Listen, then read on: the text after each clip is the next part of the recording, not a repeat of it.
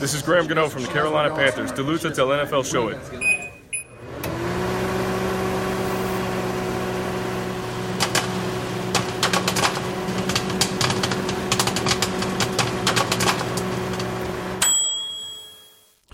Velkommen til. Nu er det lige op over nedtællingen til Super Bowl 52 er for alvor i gang, og det har vi øh, selvfølgelig fokus på i den her udgave af NFL-showet, der er produceret af Kvartrup Media og optaget live on tape i samarbejde med Tafel og oddset fra Danske Spil.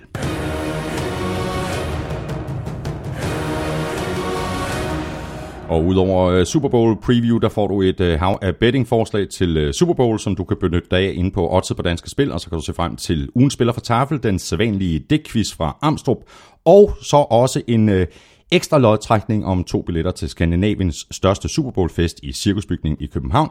Og hvem kan så vinde de her to billetter? Jamen det kan en af dem, der støtter os på tier tier.dk. Og hvis du ikke allerede støtter os, jamen, så skal du tage og gøre det, enten på tier.dk eller via det link, der ligger på nflshowet.dk. Du ved, hvor du finder os i iTunes og i diverse podcast-apps til Android-telefoner, alternativt så kan du lytte i SoundCloud, på Stitcher, på nflshowet.dk og på gulklud.dk.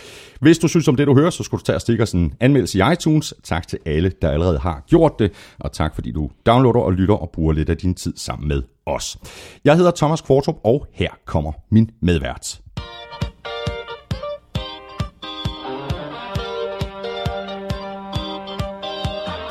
Claus Elming, du sidder allerede og, og danser lidt på stolen. Jamen altså, når nu øh, det er helt naturligt, at du ikke spiller Vikings Fight Song, hvad så bedre end at spille øh, det helt store hit fra 2017, nemlig...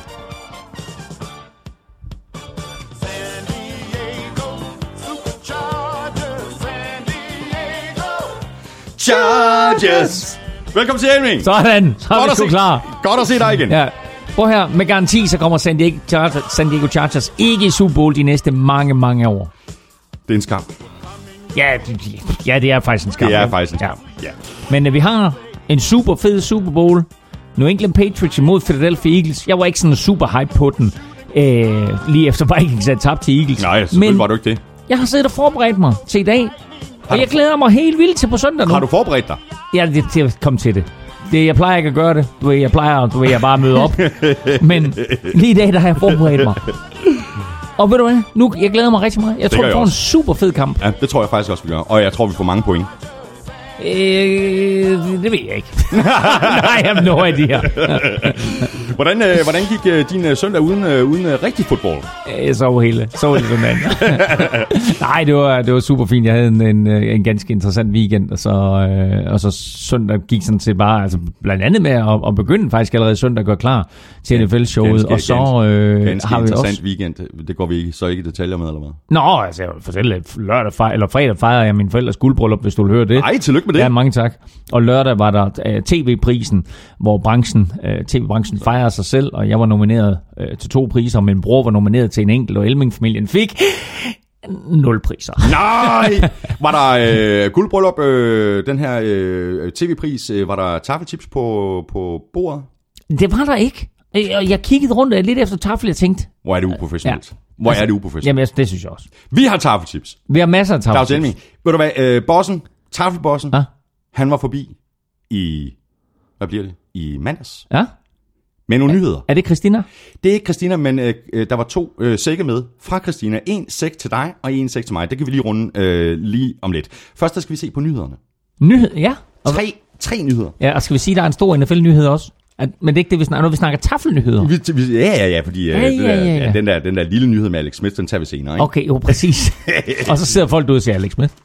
Men ja, den kommer lige om lidt. Prøv nu at se her.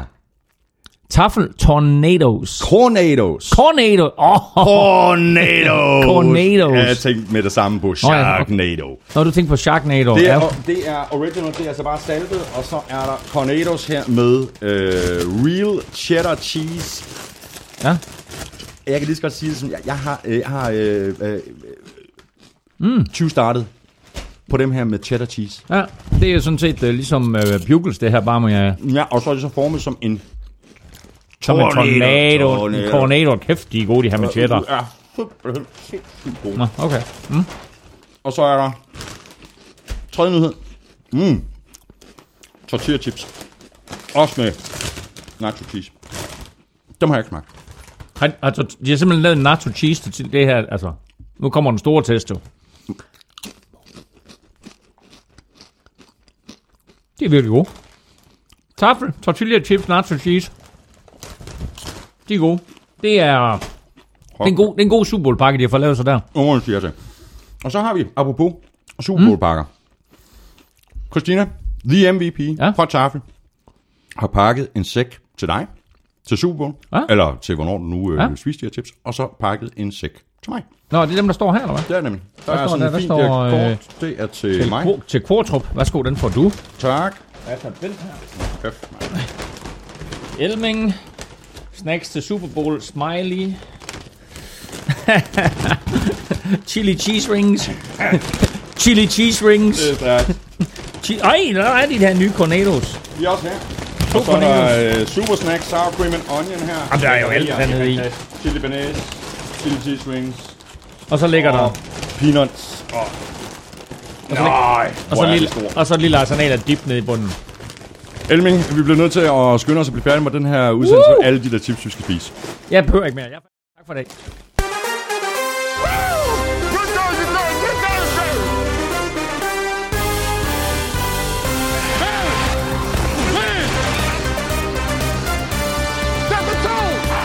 Ja, tonen er i den grad sat, og vi er ved at være fuldstændig klar til Super Bowl 52, der bliver spillet i Minnesota på søndag.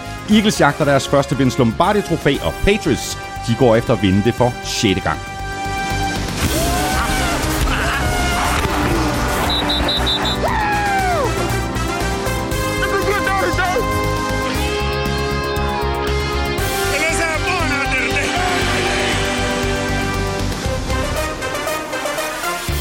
Vi tager et kig på de to hold, position for position, og bagefter kommer vi med hvert vores bud på, hvem der vinder Super Bowl.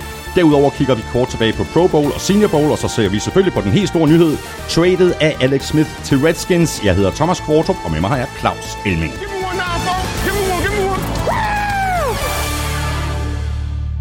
Nå Claus, vi kan kun begynde et sted, og det er med den her bombe, som jeg så øh, her meget tidligt i morges, da jeg øh, stod op. Øh, Chiefs har traded Alex Smith til Redskins, og i retur for Chiefs øh, får øh, Chiefs øh, cornerback Kendall Fuller og et øh, tredje rundevalg i årets draft. Alex Smith får en fireårig kontrakt til en værdi af 94 millioner dollar, og nok så interessant, 71 millioner er garanteret.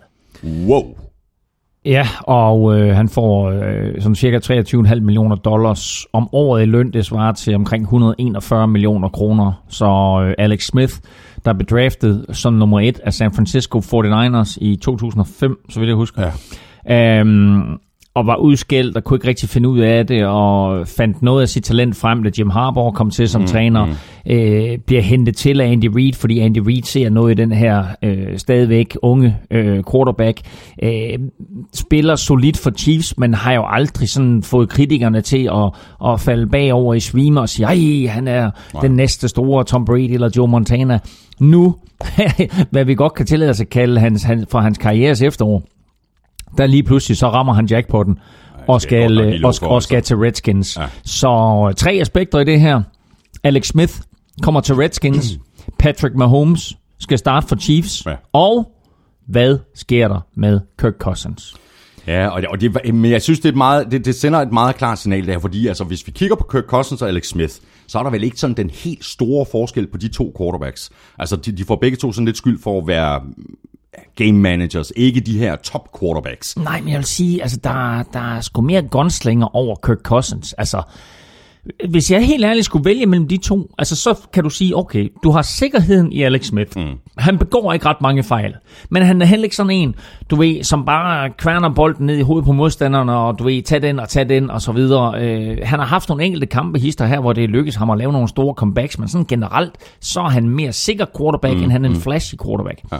Kirk Cousins, han har ikke øh, vundet lige så mange kampe, som han måske burde have gjort over de sidste par sæsoner. Men han er til gengæld suveræn fed at se på, og øh, får nogle ting til at ske, og øh, er, er mere eksplosiv i sit spil ja. end Alex Smith. Men altså, Kirk Cousins er ude nu. Nu skal det lige siges, at det her er selvfølgelig en trade, som er rapporteret og gjort klar. Den må jo ikke effektueres før omkring 14. marts. Fordi det er der, hvor free agency og trade deadline det åbner igen. Så, så på den vis, der har vi altså en trade her, mm, som mm. er meldt ud. Alle de økonomiske detaljer er meldt ud. Kendall Fuller øh, var meget øh, i tvivl her i morges om øh, dansk tid, hvad der skete med ham. Hey, Nej, jeg bliver ja, ikke traded. Jeg Der bliver, er været forskellige af vores lyttere, der har gjort opmærksom på det på, på, på Twitter, ikke? og det er fantastisk at se uh, Kendall Fullers uh, timeline, hvor han uh, først tweeter ud, nej, nej, jeg, jeg, er- jeg er sikker i stolen, jeg skal ikke nogen sted, jeg bliver ikke traded, og, og så lige pludselig går det op for ham, Horsa, det var faktisk mig, der var med i pakken, og så, I can't wait to become a, become a chief. der skal man altså sadle om rimelig hurtigt. ja, ikke? lige præcis. Så vi har faktisk, øh, vi har faktisk rigtig, rigtig mange, og det har jeg opdaget gennem årene, der er rigtig mange badmintonspillere, som øh, holder af NFL, mm. øhm, og også følger med i NFL-showet, altså Peter Gade, Mathias Bo, og også Hans Christian Wittinghus. Ja. Og Hans Christian, han, han tweetede her i morges, prøv lige at gå ind og følg Kendall Fuller på Twitter, fordi hans tweets her i løbet af natten, dansk tid, har altså været ganske, ganske underholdende. Ja. Øhm, en sidste lille ting, jeg vil sige, er, at øh, inden det her det kommer frem med Alex Smith, der havde jeg jo sådan lidt tænkt mig at, at, at tale om øh, situationen i, i Cleveland omkring, hvad, hvad de vil gøre med, med quarterbacks. Mm. Og øh, der hørte jeg, at øh, en af de ting, øh, de havde overvejet herefter, nu kommer vi tilbage til Senior Bowl lige om lidt, men en af de ting, de havde overvejet, det var at drafte øh, Baker Mayfield, øh, Heisman Trophy-vinderen, ja, ja. Øh, med deres første draft pick, og så hive Alex Smith ind som quarterback i en sæson eller to, til at lære Baker Mayfield Ja, at spille quarterback. Næsten, næsten som han havde gjort med Patrick Mahomes i år. Ja, præcis. Og den der, den er i hvert fald gået fløjten nu.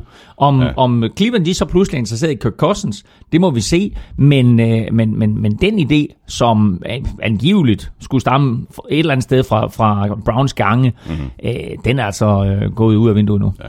Christoffer øh, Weishold skriver på Twitter, wow, Kirk Cousins i frit fald, øh, og vel i virkeligheden øh, tværtimod, fordi altså, nu er der tidlig run på quarterbacks, øh, og der er, jo, der er jo masser af hold, der kunne være interesseret i Cousins. Der er Jets, der er Browns, øh, som du lige mm. nævnte, så er der Cardinals, Broncos, mm. og også meget godt bud, Bills måske.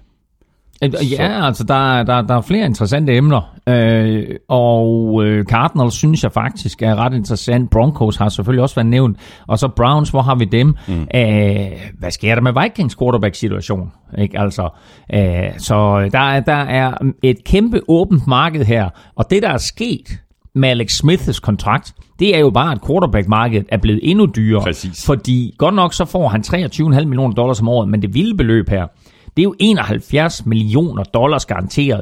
Nu er dollarkursen ikke så lav, men ellers er det altså lige om, eller ikke så høj, nu, nu er det, ellers er det altså lige omkring en halv milliard kroner. Det er også penge. Halv milliard kroner garanteret. Sam Bradford, han, han sidder og skuler over hjørnet. Hvad, hvad, hvad er det for noget, det her nu? Lige Altså, pludselig. altså Sam Bradford, han har røvet banken flere gange. Ja. Selv han sidder og siger, what the hell? What the fuck? øhm, Allan Engelhardt øh, Petersen øh, har et, øh, et spørgsmål på, på Twitter, øh, som øh, faktisk lige kan kobles til det her. Øh, han spørger, vil der være stor efterspørgsel på Nick Foles efter sæsonen? Og kunne man forestille sig, at øh, Eagles traded Nick Foles for et første, andet eller tredje rundevalg i det års draft? Øh, jeg tror faktisk ikke... Altså selvfølgelig er der altid interesse for backup quarterbacks og backup quarterbacks, der har vundet kampe, og ikke mindst den måde, han selvfølgelig vandt på i sidste uge. Øh, men jeg tror ikke, at han er så attraktiv, som mange andre quarterbacks vil være det. Og øh, jeg kunne godt forestille mig, fordi Eagles var så aktiv i at få Nick Foles ind, så kunne jeg godt forestille mig, og de har jo også set ved selvsyn, hvor vigtigt det har været at have ham, Er du med? øh, da, da Carson Wentz blev skadet. Så jeg kan godt forestille mig, at, at de siger, jamen altså, vi beholder selvfølgelig Carson Wentz og håber på, at han er 100% fedt for fight, når den nye sæson starter, og så vil vi meget, meget gerne fortsætte med Nick Foles som, som backup quarterback. Og så kan man sige, går Nick Foles ud og vinder på søndag, øh, så er han pludselig en, en ganske attraktiv herre øh, for rigtig mange klubber, og selvfølgelig også for Eagles. Og så kan man vende tilbage til sidste år og så se, at Mike Glennon, som havde levet sit liv som backup i Tampa, han kom til Chicago, fik 18 millioner dollars om året. For en toårig- Øh, ja, en toårig kontrakt, und-? Undskyld, får Ja. 18 millioner dollars om året. Og, øh, og, og nu jo er øh, konstitueret af backup bag Mitchell Trubisky. Ja. Øh, så, så, så markedet hedder, altså det er også vanvittigt, men altså markedet for backups øh, er jo også blevet rigtig, rigtig højt, mm, mm. Øh, hvad angår øh, løn. Altså, øh, det er nok ikke 18 millioner dollars, øh, men altså, så lad os sige 15. Altså, det er deroppe omkring, ikke? Jo. Så lad os bare hoppe videre til et øh, par, øh, par danske nyheder, Claus. Øh, Simon Mathisen, øh, først, øh, du har lidt, øh, lidt nyt i forhold til, til Simon. Jamen altså, da vi, da vi lavede NFL-show i sidste uge, der havde jeg jo ikke nået at tale med Simon efter, han havde været på den her kicking camp, og han var på en kicking camp i Mobile, Alabama, og Mobile, Alabama øh, var også stedet, hvor øh, Senior Bowl blev spillet i weekenden, øh, og hvor alle, øh, ikke de bedste college-atleter, men mange af, af, de, af de næstbedste college-atleter kom ind og viste sig frem og spillede den her kamp, man kan næsten kalde det en Pro Bowl, for college-spillere imod hinanden, for ligesom at vise frem for NFL-hold. Og der er mange igennem tiden, som øh, har gjort det så godt til Senior Bowl, at øh, de er blevet draftet lidt højere, end de oprindeligt var beregnet til. Mm. Øh, og det så vi også i weekenden. Men inden den her øh, Senior Bowl uge ligesom blev skudt i gang, så var der en kicking camp. Og der var Simon Mathisen med, og den foregik over tre dage. Øh, der var en kvalifikation fredag, så var der en opfølgende kvalifikation lørdag, og så var der selve øh, kicking campen. Øh, jeg tror, alle, alle sad over søndag, så var der en, en, en afsluttende kicking camp mandag. Og øh, Simon han gik ind fredag, og så bum, bum, bum, bum, så kvalificerede han sig med det samme. Han brændte en 55, og ellers så ramte han på alt. Øh, og havde øh, samtlige hans kickoffs, var ud af endzonen, mm. øh, og gjorde det rigtig, rigtig godt. Og så mandag øh, var han, og, og det er også det, der er så fedt ved Simon, øh, mandag gjorde han det egentlig ganske, ganske fornuftigt, men han var ikke selv tilfreds med sin præstation, og siger til mig, hud ærligt, så siger han, hvis jeg skal igennem det her nåløje, der hedder NFL, så skal jeg ikke bare være god, eller rigtig god. Jeg skal være fuldstændig fejlfri. Ja. Og det var jeg ikke. Så han, Men det er, også, det er også måden at blive bedre på, hele tiden at, at stille nye krav til sig selv. Altså, altså godt er, nok er ikke godt nok. Han er så, han er så afklaret, han ja, er så motiveret, ja. han er så drevet. Mm, fedt. Øh, så han ser frem til den næste kicking camp, som sådan lidt er en, øh, en, en opvarmningscamp, der, der er ikke øh, der, til den næste kicking camp, han skal til. Øh, der er det sådan lidt mere at få, få sit navn ud, for der må faktisk ikke være nogen NFL-hold til stede. Og så den tredje kicking camp, han skal til. Han sagde jo, at der var 15 NFL-hold til stede her ved den første kicking camp, så der er altså nogen, der har mm, set mm, ham. Mm. Øh, og interessant nok sagde han, at øh, dem, der viste mest interesse for ham, det var Cleveland Browns. Okay.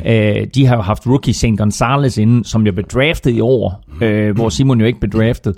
Øh, men St. Gonzalez har haft det svært i sit første år. Mm. Øh, så Cleveland Browns viste interesse for, for Simon. Øh, spændende at se, hvad der sker der. Den tredje kicking camp, han skal til, kommer der så en, en masse NFL-klubber, øh, og det er i Arizona, og det er ligesom der, hvor han ja. skal øh, statuere sit navn og fortælle dem, hallo, kig nu her, ikke? Oh. Godt være, I misser mig i draften sidste år, men altså, jeg er den bedste af dem, der på markedet. Ja, og jeg har stadigvæk.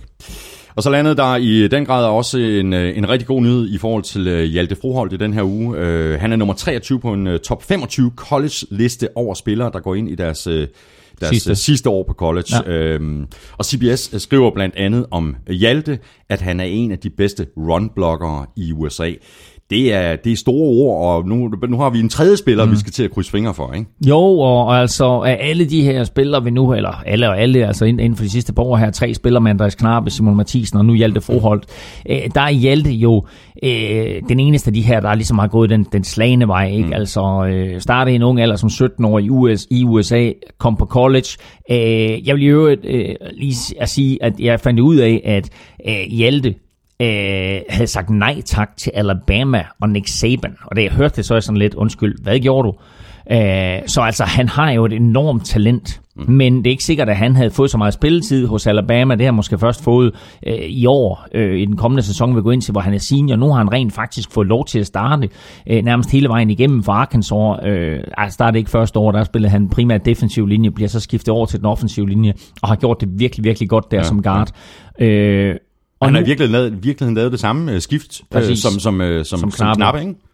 Lige nøjagtigt. Og det der så er med, med, med Hjalte Froholt, det er, at i stedet for at han går ind i draft nu her efter uh, sit tredje år i college, som der er mange af de store stjerner, der gør, hvis vi tænker tilbage på sidste år, så er det nærmest alle de store, mm. uh, der gjorde det. Miles Garrett, der blev draftet et og var, gik ud af college efter sit tredje år. Mitchell Trubisky, quarterbacken, var ude efter sit tredje år. Leonard Fournette, running backen. Uh, der var mange af de her, som, uh, som var ude efter deres tredje år. Men bliver man i skole det sidste fjerde år, som for eksempel Peyton Manning gjorde, øh, så kommer man ind i draften, og der er selvfølgelig nogen, der kommer ud efter deres tredje år, som måske overhaler en indenom. Men Hjalte har altså i modsætning til Andreas og Simon, på nuværende tidspunkt en fuldstændig realistisk mulighed for at blive draftet i anden eller tredje runde. Øh, falder han så bliver det fjerde runde. Jeg tror ikke på, at det bliver meget lavere end det. Nej, nej, det er fantastisk. Og det er altså i næste års draft. Det er i 2019-draften. Ja, ja, det er ikke her i præcis. 2018. Nej, nej. Så han skal lige spille sin 2018 college-sæson, og så i 2019-draften, der kan vi godt regne med, at, øh, at øh, hvis alt går vel, øh, og Hjalte undgår skader og så videre, Ja, at, at han er, han er, han er øh, på, bliver draftet på anden dagen, eller tidligt på tredje dagen. Så virkelig, virkelig spændende nyheder for Hjalte Frohold. Og den sidste ting, jeg vil sige om CBS, der, det var, at de skriver, at der har været mange gode spillere på den der Arkansas-linje. Ja, han spiller for Arkansas Razorbacks. Der har været mange gode spillere på den der Arkansas Razorbacks-linje, men den linje, den tilhører Hjalte Frohold Ja, ja, præcis. i den kommende sæson. Ja, det er fantastisk. Og så, øh, Claus, så har vi jo i øh, flere omgange øh, her i showet talt om, at der måske var en ny fodboldliga på vej i en eller anden udformning, og at det måske kunne være en meget god idé. Nu ser det så ud, som om der sker noget. Det går nok ikke lige det, som jeg havde forestillet mig, men XFL vender tilbage i 2020 øh, og vender tilbage. Altså, de havde jo en enkelt sæson tilbage for en, en små øh, 20 års øh, tid siden. 2001. Ja, øh, det var ikke nogen stor succes. Øh, det var meget show, øh, sådan lidt øh, wrestling-agtigt, og det er også en tidligere wrestler, der står bag det her, øh, Vince McMahon. Mm. Og nu, øh, nu prøver han altså igen. Ja, altså øh, tidligere, eller, nuværende wrestling boss jo også, han er wrestling for det forbund, der hedder WWE, øh, og det er jo ikke, altså det er jo ikke ligesom boksning, altså det her, det er jo, det er jo show, Ja, show wrestling, ikke?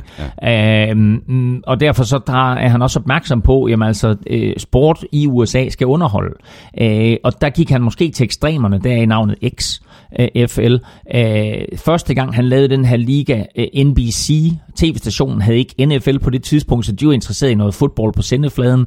De gik ind og var med, men øh, de fik lidt et chok over, hvor utrært Vince McMahon han greb det her an. Det var meget Øh, wrestling-agtigt, ikke? Det var ja. sådan, at det ene setup efter det andet, og det var altså noget gøjl, ikke? Jo, jo, altså, der, der var flere sådan interessante ting. Noget af det sjoveste var, at øh, når man øh, i NFL-kampe trækker lod om, hvem der skulle spare kick-off til at starte med, så øh, flipper man en mønt.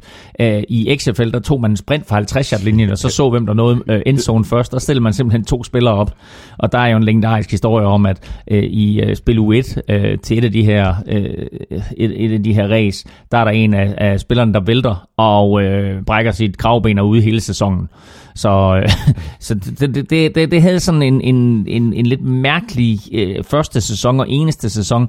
Spillet var forfærdeligt til at starte med, blev bedre i løbet af sæsonen, endte faktisk på et respektabelt niveau.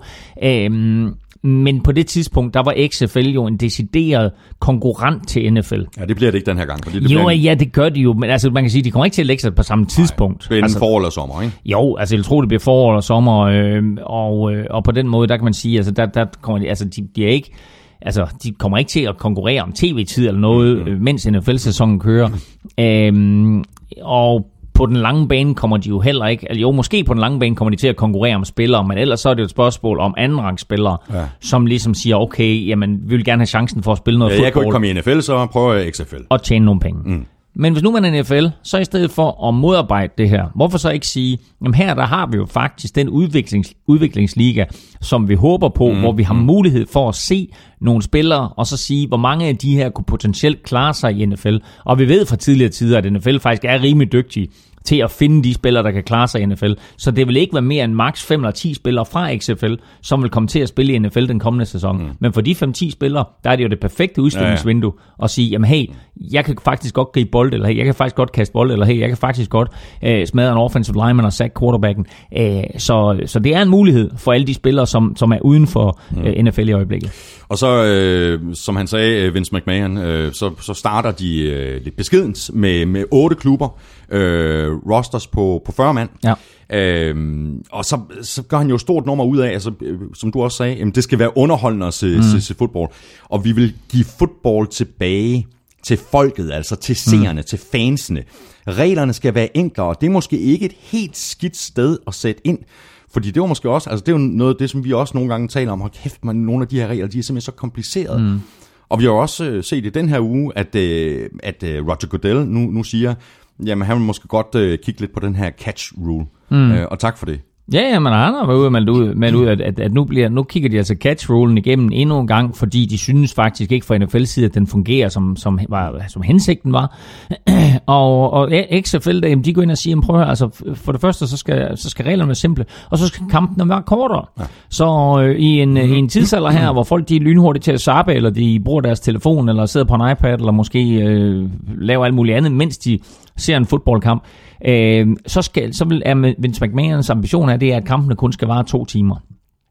Øh, og øh, om det lykkes eller ej, det ved man ikke, for der skal selvfølgelig proppes nogle reklamer ind hister her. Om det så betyder, at de går ned på 4 gange 12 minutter eller hvad, det må vi se. Men øh, øh, kort fortalt, øh, så er han jo opmærksom på mange af de tendenser, der er i samfundet, ja. hvor NFL jo, selvom de er super dygtige til alt muligt, så er de måske netop været for langsomme til at reagere på nogle af de tendenser. Mm. Så, så han kommer ind med noget frisk blod, jeg glæder mig til at se, hvad, hvad, det, hvad det bliver til. Nu får han i hvert fald chancen for anden gang for at, øh, at skyde det her i gang. Hans budget er ikke voldsomt til at starte med. Det ligger på omkring 100 millioner dollars.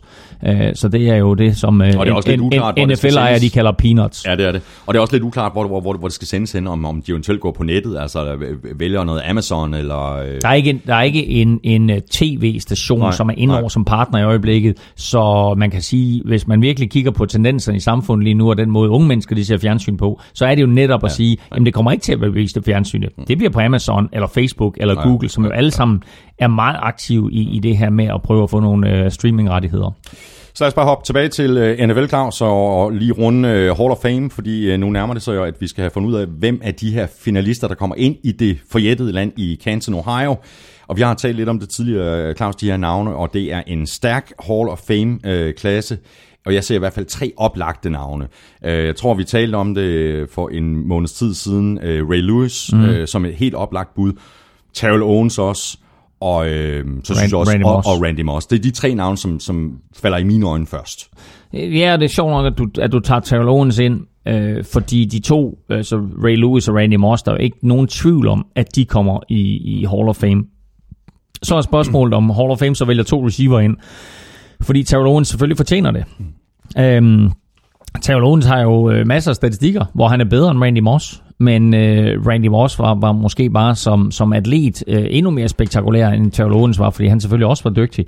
Øh, men øh, de to første nævnte i hvert fald, og så interessant med, med Terrell Owens. Øh, derudover har jeg to favoritter, øh, som hedder øh, John Lynch, Som vi også taler om. præcis. Ja. Øh, Nu, og, nuværende GM i, i 49ers. Ja, lige nøjagtigt. Øhm, og, og som også har været øh, en mulig kandidat i et par år. Øhm, og så bliver den femte, den bliver sådan lidt, us- øh, lidt usikker. Vi nævnte Brian Urlacher ja. sidst. Han er i sit første år også. Men jeg har sådan kigget listen lidt, lidt igennem, og jeg tænker en, en Joe Jacoby, der var øh, offensive tackle for Redskins. Washington Redskins. Ja. Øh, og, øh, og vandt i hvert fald en Super Bowl, hvis ikke to, øhm, med, med, med øh, Redskins. Altså, Terrell Owens vandt ikke en Super Bowl, Randy Moss vandt ikke en Super Bowl, øh, Brian Urlacher vandt ikke en Super Bowl, så Joe Jacoby kunne godt være et mm, valg. Mm. Øh, så hvis Joe Jacoby kommer ind, så er spørgsmålet så, hvordan, hvordan øh, kommer det til at, at få en effekt på, på de andre, der bliver valgt ind? Lad os lige lynhurtigt øh, løbe resten igennem, for jeg på det her med at vinde Super Bowls, så vandt Isaac Bruce, receiver for Rams, jo altså også en Super Bowl, øh, og spillede i en mere. Øh, det gjorde Randy Moss ikke, og det gjorde Terrell Owens ikke, så altså har du en receiver, som, som også er deroppe i top 10 blandt all-time best, men har den der Super Bowl sejr. Mm, mm. Nå, resten af navnene, ud af dem vil jeg nævnt her, Tony Boselli, offensive tackle for Jaguars, Brian Dawkins, safety i mange år for Philadelphia, øh, for Philadelphia Eagles, Alan Faneca, mest kendt som offensive guard for Pittsburgh Steelers, Steve Hutchinson, offensive guard for Seahawks og Vikings, Adrian James, mest kendt som running back for, for Indianapolis Colts, Ty Law, cornerback, og også blandt de bedste mm. spillere og en, og en mulig Hall of Fame, og mest kendt selvfølgelig for, for sin tid hos Patriots. Kevin Mawai, center, primært for, øh, kendt for sin tid hos New York Jets, og så Everson Walls, som rigtig, rigtig mange vil kende, fordi han var på forsiden af Sports Illustrated cover, da New York Giants besejrede Buffalo Bills i Super Bowl 25, da Scott Norwood han brændte øh, sin 47-yard field goal wide right. Mm. Øh, han spillede mange år for Cowboys og for Giants og sluttede karrieren af hos Browns. Det er de 15, som kan blive valgt ind i Hall of Fame, og øh, interessant at se, ud over Ray Lewis og Randy Moss, hvem der kommer ind. Præcis, og så har vi øh, et øh, spørgsmål her fra øh, en, der faktisk plejer at stille spørgsmålene, nemlig fra vores øh, egen dickpusher. Nå, nå. Søren Ja, ja. Amstrup. Jeps. Han spørger, når der er kort tid, t- kort tid tilbage i en halvleg eller i en kamp, og angrebet skal skynde sig frem og for eksempel spike bolden eller sætte et spil hurtigt i gang, hvad er så reglen i forhold til forsvaret? Skal de også skynde sig? Hvordan lyder reglen? Risikerer man en delay of game, hvis forsvaret ikke er klar, når angrebet er klar? Hvordan fungerer reglerne? Ja, det gør man. Det, altså, det, altså, jeg prøver næsten ikke svare. Jeg kan bare sige ja. øh, kort fortalt, det er jo angrebet, der dikterer, hvornår bolden bliver snappet. Og der skal forsvaret være på den rigtige side. Så det er bare med at sprinte og komme tilbage. Øh, hvis du ikke er på tilbage, øh, så er det selvfølgelig øh, encroachment og offside øh, på forsvaret, og så er der en 5 straf, og tiden stopper. Mm. Og vælger du, som vi faktisk så tidligere på sæsonen, at lægge dig oven på en angrebsspiller, og bare blive liggende ovenpå ham og holde ham nede, og angrebet forsøger at skynde sig at blive klar, så får forsvaret faktisk en delay of game, som også er en 5 straf, Ja, ja. Og tiden stopper. Og det er næsten det sidste, der er det værste, når man er sådan i hurry Ja, up, præcis. og man gerne vil have angrebet til at bruge noget tid, så skal man altså undgå straffe, fordi alle defensive straffe stopper tiden. I de øh, sidste uger, der har vi jo fået afsat øh, 4 gange to billetter til øh, Super Bowl-festen i Cirkusbygningen i København nu på søndag. I sidste uge, der spurgte vi, hvilket hold, der senest har vundet en Super Bowl i ikke-hvide trøjer, og det første rigtige svar på mailen, det kom fra Sofus Toft Åberg, der skrev Packers over Steelers i Super Bowl 45, og Sofus kan nu tage en øh, ven eller sin øh, kæreste med, og det kan Sebastian Lyt, Tobias Kov og Laust Mosgaard også. Så var det faktisk øh, meningen, Claus, at øh, det var det. Men vi har en ekstra lille ting i ærmet lige nu. Der skal vi nemlig trække lod om to billetter mere, og det gør vi blandt alle, der støtter os på tier.dk. Mm. De er... Nu sidder du ikke og spiser dem alle sammen, de der cornados der. Det var det der med real cheddar. De er virkelig, virkelig gode. Nu kan du, du passende give mig den pose der, så får du øh, sækken her med alle øh, navne på tier.dk. Ja. Elming, du er... Lykkens ind. Er det dem for 10.dk, det her? Ja. Der kunne vi godt, der kunne vi godt bruge nogle flere. Der er ikke helt så mange, som der er i de andre kategorier. Vinderen er Daniel Tolander. Daniel Tolander, jeg øh, sender dig en øh, mail, så snart vi er færdige med at optage. Og øh, hvis det så viser sig, øh, Daniel, at du ikke har mulighed for, for at deltage øh, på søndag, så trækker jeg altså et nyt navn, som jeg så kontakter, og det bliver jeg ved med, indtil jeg finder en, der vil i cirkusbygningen, Sådan. der kan komme i, i, i cirkusbygningen mm. nu, nu på, på søndag og se Super Bowl. Og hvis du også... Øh, jeg er rigtig god det her, jeg skal lige have tykket munden. Hvis du også rigtig godt kunne tænke dig at komme med til det her Super Bowl arrangement, øh, så skal du tage og skynde dig ind på Ticketmaster.dk, hvor du stadig kan købe øh, billetter. Dørene de øh, åbner kl. 19.30. Du får en treretters menu. Der er konkurrencer, talkshow med Morten Andersen, som, øh, som selvfølgelig skal hyldes for sin optagelse i Hall of Fame. Og så er der interview med Andreas Knappe og optag til Super Bowl, der bliver vist på tre LED-storskærme. Værterne er Jimmy Bøjgaard og Claus Helming. Det bliver kæmpestort. Det bliver, det bliver super fedt. Jeg glæder mig faktisk rigtig, rigtig meget. Et til kampen og to til det her Super Bowl party. Og øh, selvfølgelig så har jeg lavet en øh, lille Super Bowl quiz også. Så øh, der hvis man deltager ind i cirkusbygningen, så er der altså mulighed for at vinde virkelig, virkelig store præmier. Der er nogle fantastiske præmier øh, til det her Super Bowl party. Vi skal have quizzen! Åh, Det er tid til quiz, quiz, quiz, quiz, quiz. Ah, men det var jo så Det er perfekt det er en overgang, som Det noget kan være jo. fantastisk. Det er vanvittigt. Take in time. Det har taget os tre år nu til det punkt her.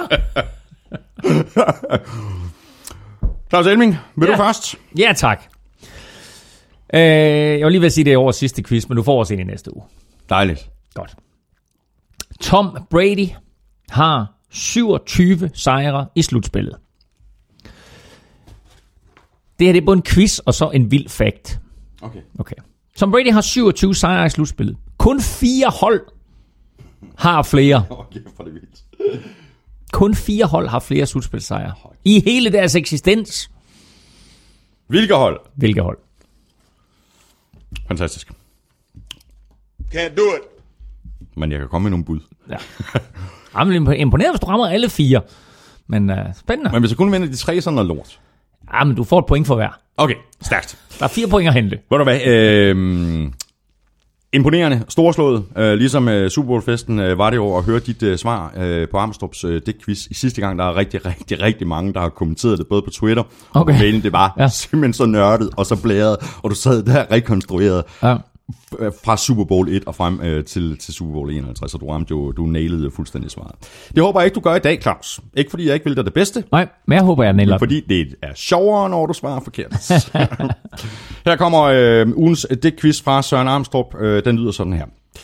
Pro Bowl er preseason bare med stjerner, trickspil en masse og taklinger fjernet. NFC troede igen, de havde den, så kom der tre touchdowns, AFC lavede dem. Phillies Hunde sætter liden til Foles, vinder han The Belichick, Belichick Trophy og The Brady Bowl. Året efter en losing season har kun tre hold vundet det hele, bliver Eagles nummer 4. De tre andre, vær venlig at dele. Altså, Eagles var 7 og 9 i 2016. De kan blive det fjerde hold, der vinder Super Bowl. Året efter en losing season, og du sidder og smiler, Claus. Nej, Elming. men jeg har den ikke. Hvem, altså, jeg hvem, ved, jamen, altså, hvem var Rams, de tre andre? Rams er selvfølgelig den ene, men jeg skal virkelig, virkelig grave, grave dybt for at finde de to andre. Ja. Nu siger du selvfølgelig. Det skal du nok lige uh, tænke lidt over det der. Nej, det, det gjorde de. Altså, det, det, Jamen, jeg siger ikke noget. nej, nej, altså. Nej, det kan godt være, du har ret i det. Ja, der ja, Rams. præcis. Ja, ja. Super Bowl 34, der, der vandt de øh, året efter, de var gået 4-12. Du har fuldstændig ret. Ja. Lad os bare tage et uh, kig på de uh, to kampe, der er blevet spillet, uh, Claus, siden vi sad her sidst, nemlig Senior Bowl og Pro Bowl. Og lad os bare begynde med Pro Bowlen, der uh, ligesom sidste år endte med en sejr til AFC i uh, år, der endte kampen 24-23, efter at AFC-holdet var bagud med 23 ved, ved pausen. Og vi kan vel bare lægge ud med at glæde os over, at der ikke var nogen alvorlige skader. Det er altid det, jeg er mest nervøs for, der skal ske øh, i de her kampe. Ja, og, og derfor så er kampen også blevet øh, flag football med udstyr på. Øh, så snart en spiller er tæt på at blive taklet, jamen, altså, så, øh, så, så fløjter dommerne af. Men det skaber også nogle, nogle komplikationer hister her, fordi der var på et tidspunkt, hvor Linval Joseph øh, rammer en, altså Linval Joseph, Joseph øh, Vikings-spilleren fra NFC-halvdelen, øh, rammer en AFC-spiller ret hårdt, og det var jo faktisk lige ved at komme til håndgemæng. Der var i hvert fald en, en vis form for ophedet dialog mm. øh, imellem... Det er ikke sådan, vi spiller i den her Nej, kamp. præcis. Og så var der en anden situation, som jeg bemærkede, det var, at T.Y. Hilton greb en øh, kort bold, og så løber sådan på tværs af banen, og så kommer der et par spillere op for at takle ham. Ja. Æh, og så i stedet for at stoppe op, så suser han lige mellem dem. Mm. Og så står de der tre spillere, og så står de sådan lidt og kigger på hinanden, og så siger, Ja, hvorfor nu det? Ikke? Altså, du ved, fordi så, de kunne godt, de kunne have knust ham, ikke? Altså, de stod der, den ene, den ene kunne have taget benene på ham, den anden kunne have taget toppen, og så videre, ikke? Så, så de havde nok taklet ham i en normal kamp. Øh, Og det er det, der gør det så svært at spille Pro Bowl. Men altså, når det så er sagt, der var nogle vildt fede spil imellem. øh, som- jeg, har, jeg har faktisk lige et spørgsmål Ja, her. okay. Okay. Jakob Mark, Mark Hansen, han spørger ja. til det her. Er, er det bare mig, eller er Pro Bowl blevet ligegyldig? Jeg sidder og ser highlights fra nattens Pro Bowl, og alle spil bliver fløjtet af, så snart der er den mindste kontakt, også i højere grad end tidligere. Det er selvfølgelig for at undgå skader, men synes I, at kampen har reel værdi længere? I min optik virker det udelukkende som om, at NFL skal have en weekend til at gå op til Super Bowl. Øh, Jeg, jeg, jeg synes, det er mange, mange år siden, at jeg synes, at det har haft øh, værdi. Altså, jeg vil 10 gange hellere bare se nogle, nogle, nogle forskellige ting, hvor quarterbacks de bliver målt op imod hinanden, øh, receiver, mm. running backs Men, osv. altså, man, man, man kan jo vente om at sige, øh, øh, tidligere, der var Pro Bowl jo altid efter Super Bowl. Ugen efter Super Bowl. Øhm, og det er jo det her med, at der er 14 dage mellem pro, øh, NFC og AFC mesterskabskampene og Super Bowl. Det jo først noget, der startede faktisk i forbindelse med 9-11. Mm. Fordi med 9-11, så skubbede man hele sæsonen, og så lagde man 14 dage, eller så, så skubbede man hele sæsonen, og så lagde man så Super Bowl for første gang i den første søndag i februar, hvor det altid før det var den første søndag i januar. Nej, sidste søndag i januar. Sidste, tak for det. Sidste søndag i januar. Så blev det hele skubbet til det første søndag i februar. Uh, og efter det, der har man så beholdt det her med, at det er første søndag i februar. Og det giver så 14 dages pause. Mm. Og der havde man så den her, øh, det her hul, og der skubbede, eller der tog man så simpelthen Pro Bowl og sagde, i stedet for at den skal ligge efter Super Bowl, så lægger vi den inden Super Bowl. Det gør to ting. Et, det gør, at Super Bowl afslutter sæsonen. Den store kamp, finalen, afslutter sæsonen. Det gør så også, at Pro Bowl kommer til at være uden de spillere, der spiller i Super Bowl. Øh, så det kan godt være, at du er valgt til Pro Bowl, du ved, men det får du ikke rigtig lov til at spille med i. Og er du en Tom Brady, så er du sådan set skidelig glad. Men er du en rookie, som er valgt ind i Pro Bowl, som, øh, nu kommer Alvin Kamara ikke men lad os sige, at han var i, i, øh, i, i Super Bowl, øh, så vil man da gerne opleve det der. Man vil da gerne sige, hey, prøv, jeg har faktisk blandt de aller, allerbedste, ja, Ja, ja, ja, jeg er i Pro Bowl. Øh, så Men det, det, men det er da, det er da fedt, men man kunne godt stadigvæk udvælge spillere og, og så kalde dem Pro Bowlers. Spørgsmålet er bare, om de skal spille sådan en kamp, eller om de måske kunne lave nogle andre ting. Altså, jeg synes, den, Jo, men det gør de også. Altså, u- altså Pro Bowlen er jo en kamp, men i hele ugen op til, der er der alle mulige forskellige øvelser og ting, som, som folk også kan ud og kigge på. Quarterbackene holder nogle drills, øh, hvor de kæmper mod hinanden omkring præcision og så videre og så videre. Mm. Og de er næsten sjovere Ja, præcis. end selve kampen. Ja. Men, øh, men kampen ender med et comeback, så er man, er man Falcons-spiller og var med i den her øh, Pro Bowl her, så tænker man nok, oh, det har jeg oplevet før. Det er faktisk ikke så forfærdeligt længe siden. De, NFC-halvdelen var foran 20-3 ved pausen, ender med at tabe 24-23, ja. ikke mindst på baggrund af storspil af Delaney Walker. Som scorer to touchdowns. Og øh, Storspil også af Derek Carr. Øh, kommer ind til sidst, Derek Carr, og, og afgør det hele. 11 af 15, øh, så vidt jeg husker. Ja, og 115 yards Ja, sådan, ja, og- og touchdown. Og, og touchdown til Delaney Walker. Så han var god. Og øh, så vil jeg sige, at igen det her, når det er sådan, at man spiller når man ikke rigtig spiller sådan helt rigtigt og 100%, øh, det til gode ser nogle spillere, og en af de spillere, det til gode så, det var i hvert fald Von Miller, fordi Ja. ja. han havde en fest ja. i den kamp der. Han var her der alle vegne, og øh, derfor så blev han øh, defensiv MVP. Ja. Øh, og det er, vel, øh, det, det er vel det, vi skal sige om Pro Bowl, at det var, det var, en, en, øh, det var en kamp, der, der faktisk regnede væk jo i store dele af kampen. Mm, det var super, super svært, fordi de to mandskaber at spille fodbold. Og bare man i Orlando havde tænkt sig, at nu skulle man sætte sig ned og have en solskin, øh, sol, solbeskinnet dag og sidde på lægterne og hygge sig med, med lidt, med, med lidt uh, hyggebold. Så kan man godt glemme det. Ja, der blev fundet de store paraplyer og, og regnsættene frem. Men nu siger du, at Von Miller han blev defensiv MVP. Øh, Patrick Peterson fra NFC-halvdelen Ja. ville være blevet defensiv MVP.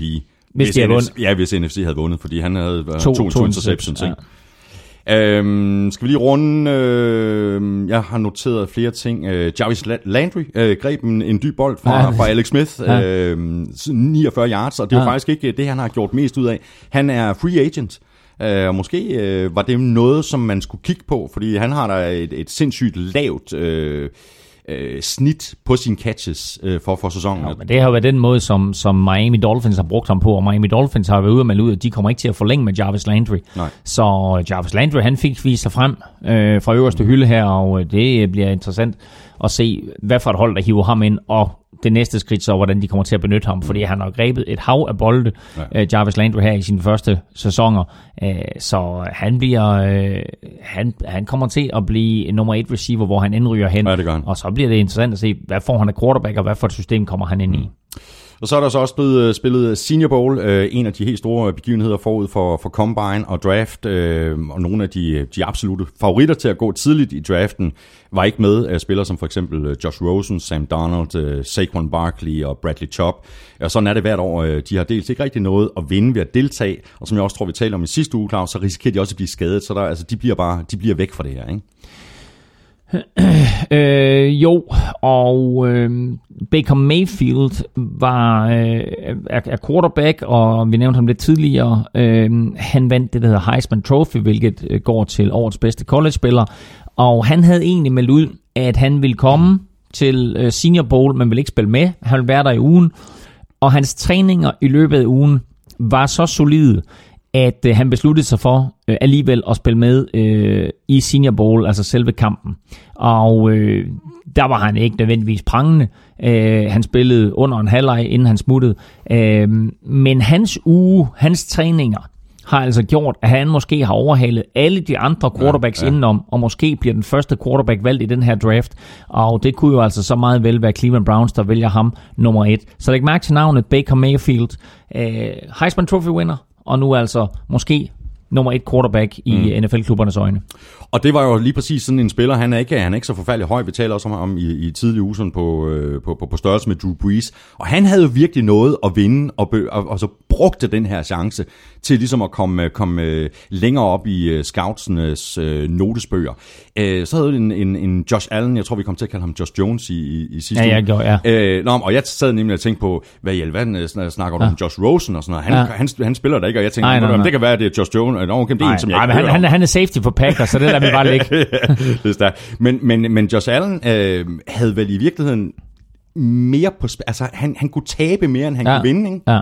Ja. Øhm, Jo, og det tror jeg også, han gjorde i ugens løb. Altså de her træninger i ugens løb. Øh, fordi han er, altså, jeg tror mange betragter ham som sådan lidt loose cannon.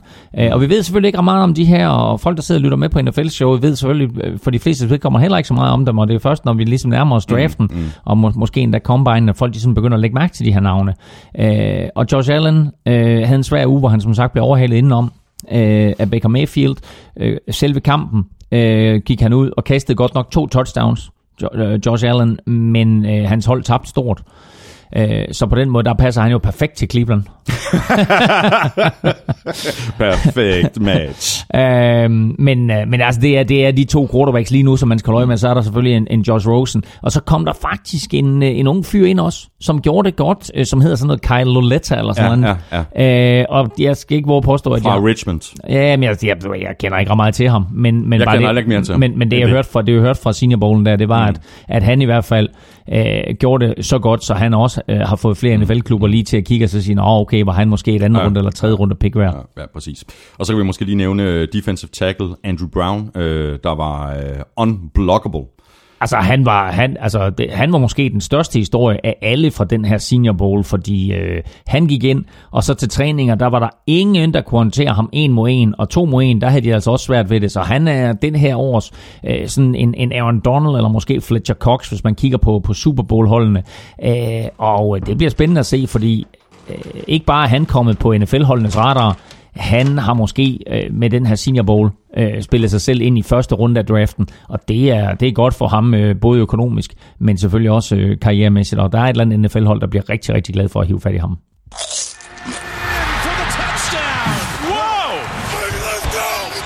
Ugen spiller præsenteres af Tafel. Allerede to gange har jeg fat i sa- taffelsækken i dag. Ja, det er, du har fat i sækken hele tiden. Der er en ny her. Jeps, øh, Hvad hvad vi smider på, øh, hvem der skulle være MVP. Nå ja. øh, og de nominerede var Tom Brady, Ja, Drew Brees, ja, Todd Gurley. ja. Du smed den faktisk også på Twitter. Ja. Har du, øh, har du det, det, det færdige resultat? Oh. Se, hvor, hvor, hvor tæt vi ligger på Twitter i forhold til, hvad vi ligger på mailen. Ja, jeg kan lige sige, hvordan det endte på mailen. Ja, gør det. Øh, Breeze fik 8% af stemmerne, Gurley fik 32%, og Brady fik 60% af stemmerne. Ja, øh, jeg har en her, der hedder øh, 13 til Drew Brees, 31 til Gurley, og så 56 procent Ja, det er meget, det til, meget øh, tæt til, på. til, til Brady. Ja. Jeps, jamen øh, Claus, for anden gang i dag, du er... Lykkens skud ind. Mange tak. Øh, jeg trækker en her, og øh, der kommer en ind op her. Og han har skrevet, der var Todd Gurley. Vi skal til Hedehusene, og Mads Erik Dalsgaard Clausen. Mads Erik Dalsgaard Clausen, stort tillykke øh, til dig. Jeg sørger for, at der bliver sendt lidt uh, taffelchips uh, din vej, og vi gør det her igen i næste uge. Claus og jeg nominerer tre spillere på Twitter på mandag, og så er det bare uh, tilbage for dig at stemme på din favorit, og det gør du ved at sende en mail til mailsnabelagnafælleshow.dk. Du skriver dit bud i emnelinjen, og i selve mailen, der skriver du dit navn og adresse, og så er du altså med i kampen om 8 poser taffelchips plus det løse. Jamen, så er det oplagt, øh, Claus, man skulle næsten tro, at vi, at vi forbereder os øh, på forhånd. Øh, fordi nu kan vi øh, tale øh, MVP og øh, Defensive øh, Player of the Year og alle de her forskellige priser, som jo bliver offentliggjort øh, senere. Men nu kommer vi med vores bud. Øh, hvem er dit bud, bud på øh, MVP? Jamen altså, øh, efter Carson Wentz gik ned, så blev det her minimeret til et one-man race. Øh, Så øh, folk, der har øh, stemt 60% øh, i din konkurrence og 56 på min Twitter, øh, har fuldstændig ret. Øh, det- I min optik, det kan kun være Tom Brady. Jeg er fuldstændig enig. Jeg har også øh, Tom Brady. Øh, runner-ups. Øh, jeg har skrevet et øh, par navne ned, øh, og det er selvfølgelig Todd Gurley, så har jeg skrevet Antonio Brown.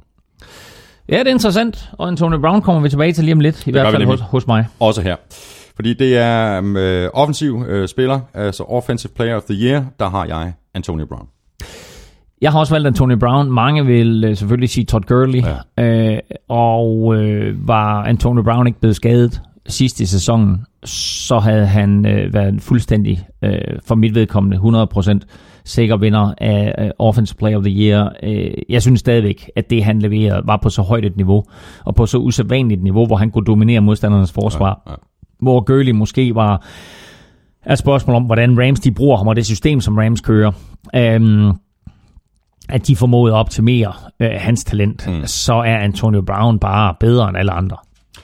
Jamen, øh, det er jo skræmmende det her. Øh, forløbig er vi øh, helt enige om MVP og Offensive Player of the Year. Nu kommer vi til Defensive Player of the Year, og jeg har Rams Defensive Tackle Aaron Donald. Jeg kunne godt finde på at tage Vikings Safety Harrison Smith. Jeg kunne også godt finde på at tage Jaguars defensive end Calais Campbell. Ham har jeg også skrevet på. Jeg har uh, også uh, Chandler Jones skrevet på.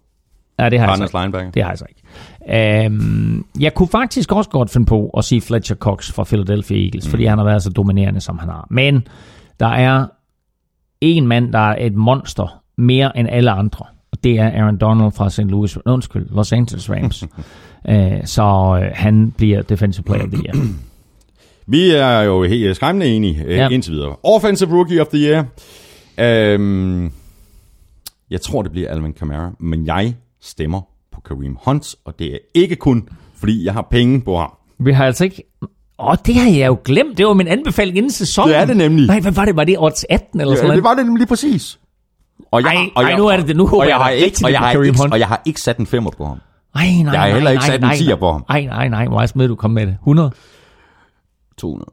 Har du 200? Ej, nej, nej, nej. Nu håber vi da så meget på, at Kareem Hunt han vinder. Hold kæft, det var godt set. hvis han vinder. Alvin Kamara kom fra baghjul og havde øh, en vild god sæson, men han var en del af et angreb, som havde øh, Drew Brees som quarterback, og han kunne læne sig op af Mark Ingram, og han scorede selvfølgelig 14 touchdowns, hvilket var helt uhemmet. Men Kareem Hunt var bare en arbejdshest fra dag 1 af, og hele vejen igennem.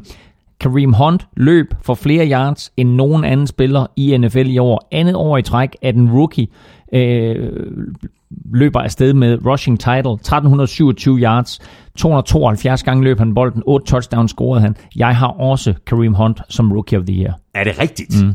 Jeg var næsten sikker på, at du ville have Alvin Kamara. Øhm, og hvis jeg skulle nævne en, der, der kunne være kommet med, og, og så det, hvis han ikke var blevet mm. skadet så tidligt øh, på sæsonen, så er det Deshaun Watson fra, fra, fra Texans. Nå, men det er sjovt, at vi har øh, Kareem Hunt. Altså ja. også hvis du lægger hans tal sammen, øh, også både kombineret med, med løb og, ja. og, og grebne bolde, jamen altså han er jo langt foran øh, Alvin Kamara. Jeg tror bare, ja. at grund til, at man også har lagt så meget mærke til Alvin Kamara, det var, du sagde, han kom fra baghjul, og så havde han virkelig nogle flash i spil, ikke? Jo, jo, og så betyder fantasy football rigtig meget, ja, ja, ikke? Altså, ja. der var rigtig mange fantasy footballspillere, som vandt deres ligaer, fordi de havde Alvin Kamara, ja, ikke? Og kom ja, langt, ja. hvor dem, der ligesom havde Kareem Hunt, de havde en, en, en god start på sæsonen, og så gik det ligesom fløjten efter, og så til sidste sæson, så kom han tilbage. Øh, men øh, jeg synes sådan, hvis du ser på, at, at han fører alle spillere i rushing, altså inklusive rutinerede running backs ja, ja. og nye running backs, ikke? Altså, så fortjener han at blive Rookie of the Year. Eller Offensive Rookie of the Year. Ja. Og så har vi uh, Defensive Rookie of the Year. Uh, nu er jeg spændt på at se, hvad du siger, om vi er enige igen. Ah, there can be only one. Okay. Hvem har du? Marshawn Lattimore. Jamen, ham har jeg også. Nå, det er godt. Jeg blev lige, uh, blev lige nervøs. Ej. Altså, jeg har også nogle andre navne på listen, uh, som altså, jeg overvejede. Travis White. Ja. Og? Miles Garrett.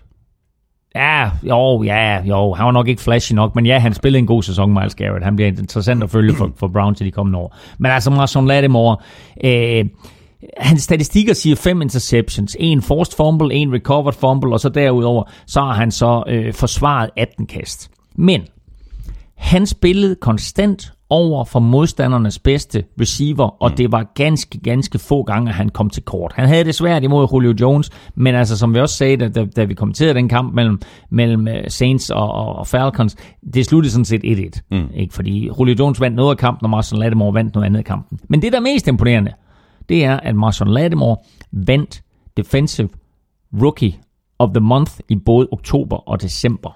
Og øh, jeg kan ikke se, at han ikke vinder øh, Defensive Rookie of the Year. Og der blev også kåret en overordnet Rookie of the Year. Og den tror jeg altså også går til Marshall Lattimore. Mm. At komme ind i sit første år og dominere på den måde, som han har gjort på cornerback-positionen, det, er det er meget, meget sjældent. Ja. Så har vi uh, Comeback Player of the Year. Um, der er Keenan Allen. Fra ja, vi har præcis det samme. Vi har præcis det samme. Er det rigtigt? Har du også Keenan Allen? Fuldstændig. 102 grebne bolde, det er øh, flest i Chargers historie. 1393 yards, det er næst flest i Chargers historie. 6 touchdowns, og så havde han 36 catches på tredje down. Det førte alle spillere i NFL. Jeg har et par andre navne, som jeg, som jeg har noteret. Ja. Øhm, Case Keenum Ja. og Todd Gurley. Todd, Som- Todd, som- Todd, Todd Gurley er også Som god. comeback player, ikke? Ja, og Gronkowski. Også det, ja. Ja. Hold nu op, vi, hvor vi er enige. Det ja. har vi aldrig været. Nej, nu er vi ikke enige. Coach of the year. Jeg er så meget, jeg er så meget i tvivl. Mm. Vil du høre, vil du høre de navne, jeg har, har noteret? Vil du høre, høre, jeg har fire navne noteret. Nej, jeg vil ikke, men se, lytterne vil sikkert gerne. Jamen, så kan du, du kan spise chips og holde ja, dig for det, ørerne. ja, det er godt. Jeg har Sean McVay Ja. fra Rams. Ja. Doug Peterson mm. fra Eagles. Mm. Mike Zimmer mm. fra Vikings. Mm. Og Bill Belichick mm. fra Patriots. Mm. Jeg holder mig til det, som jeg har skrevet. Ja, jeg har, Og som, en, jeg har en af de fire også. Ja, nå, det er godt. Mm. Øhm, men du er, enig, du er enig i, at det er gode navne, ikke? Det er fire perfekte navne, ja. og de kunne alle sammen vinde. Altså, vi ved alle sammen, at Bill Belichick vinder ikke. Nej. Men burde han ikke gøre det? Og burde han ikke bare vinde hvert år? Jo. Jeg tror, at Sean McVay vinder. Jeg tror også, at NFL vælger Sean McVay, men jeg har skrevet Mike Zimmer fra Vikings. Øh, fordi det, han gør med det hold her, øh, og gør det uden sin startende quarterback, og uden sin startende running back, og med problemer helt over på den offensive linje, er imponerende. Mm. Men så kan du sige, Doug Peterson Ja, præcis. fra Eagles har været igennem det samme. Mister sin startende quarterback, mm. mister sin bedste running back i form af Darrell Sproles, mister sin bedste linebacker, mister sin bedste special teamspiller, mister sin venstre tackle Jason Peters. Så altså, Doc Peterson har været helt eminent. Hvis det her det ikke, nu har jeg valgt Mike Zimmer, det er ikke fordi, jeg bløder lidt af. Men hvis det ikke var fordi, at McVay næsten 100% sikkert bliver coach of the year, så skulle det her være Doc Peterson.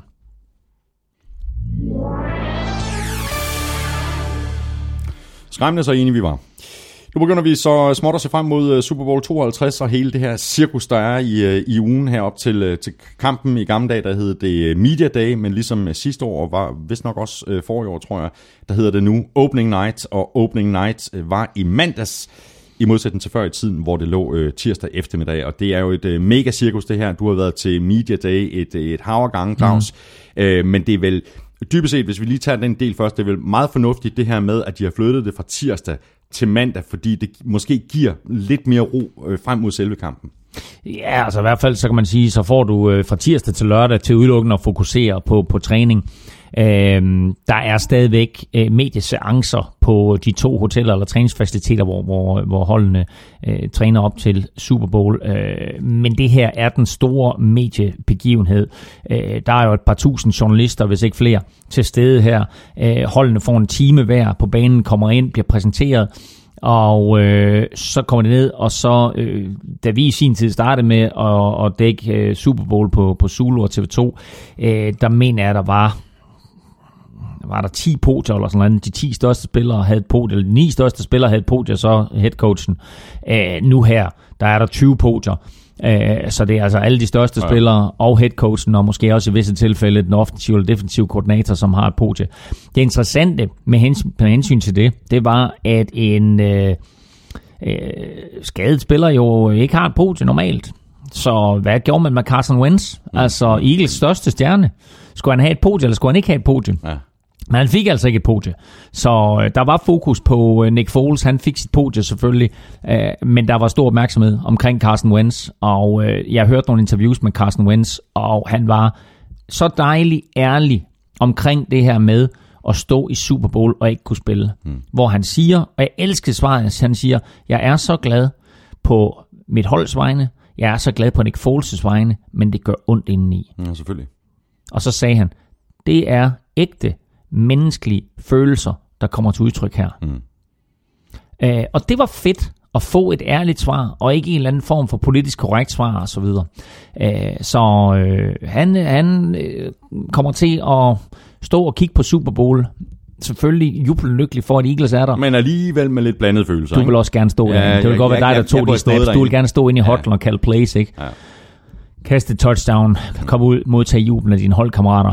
Øh, og til sidst, der vil stå enten med Vince Lombardi-trofæet, eller måske gå med bukke nakke ud. Og, Og man havde chancen for at være- og, være- og, havde- havde Brady vundet igen. ikke? Ja, først, først havde chancen for at blive den første Eagles quarterback til at føre, altså få ja. Ja. Vince Lombardi-trofæet til, til, Til Philadelphia. Philadelphia, ikke? Øhm, der er en masse sjove ting omkring øh, Media Day og omkring øh, Super Bowl og alt det her. Du har, du har faktisk smidt en, øh, en artikel på gulslud.dk, øh, sådan en grafik mm. med en masse øh, ja, sådan nærmest talebobler og, og forskellige ting, som altså, man går ind og kigger på. Ja, og der er et, et hav af sjove ting derinde, både hvad angår maden, hvad angår reklamerne, hvad angår antallet af hotelværelser, øh, øh, masser af økonomi, masser af, af statistik, masser af om de to ting. Og det er sådan lavet sådan en, en ret fed grafisk form.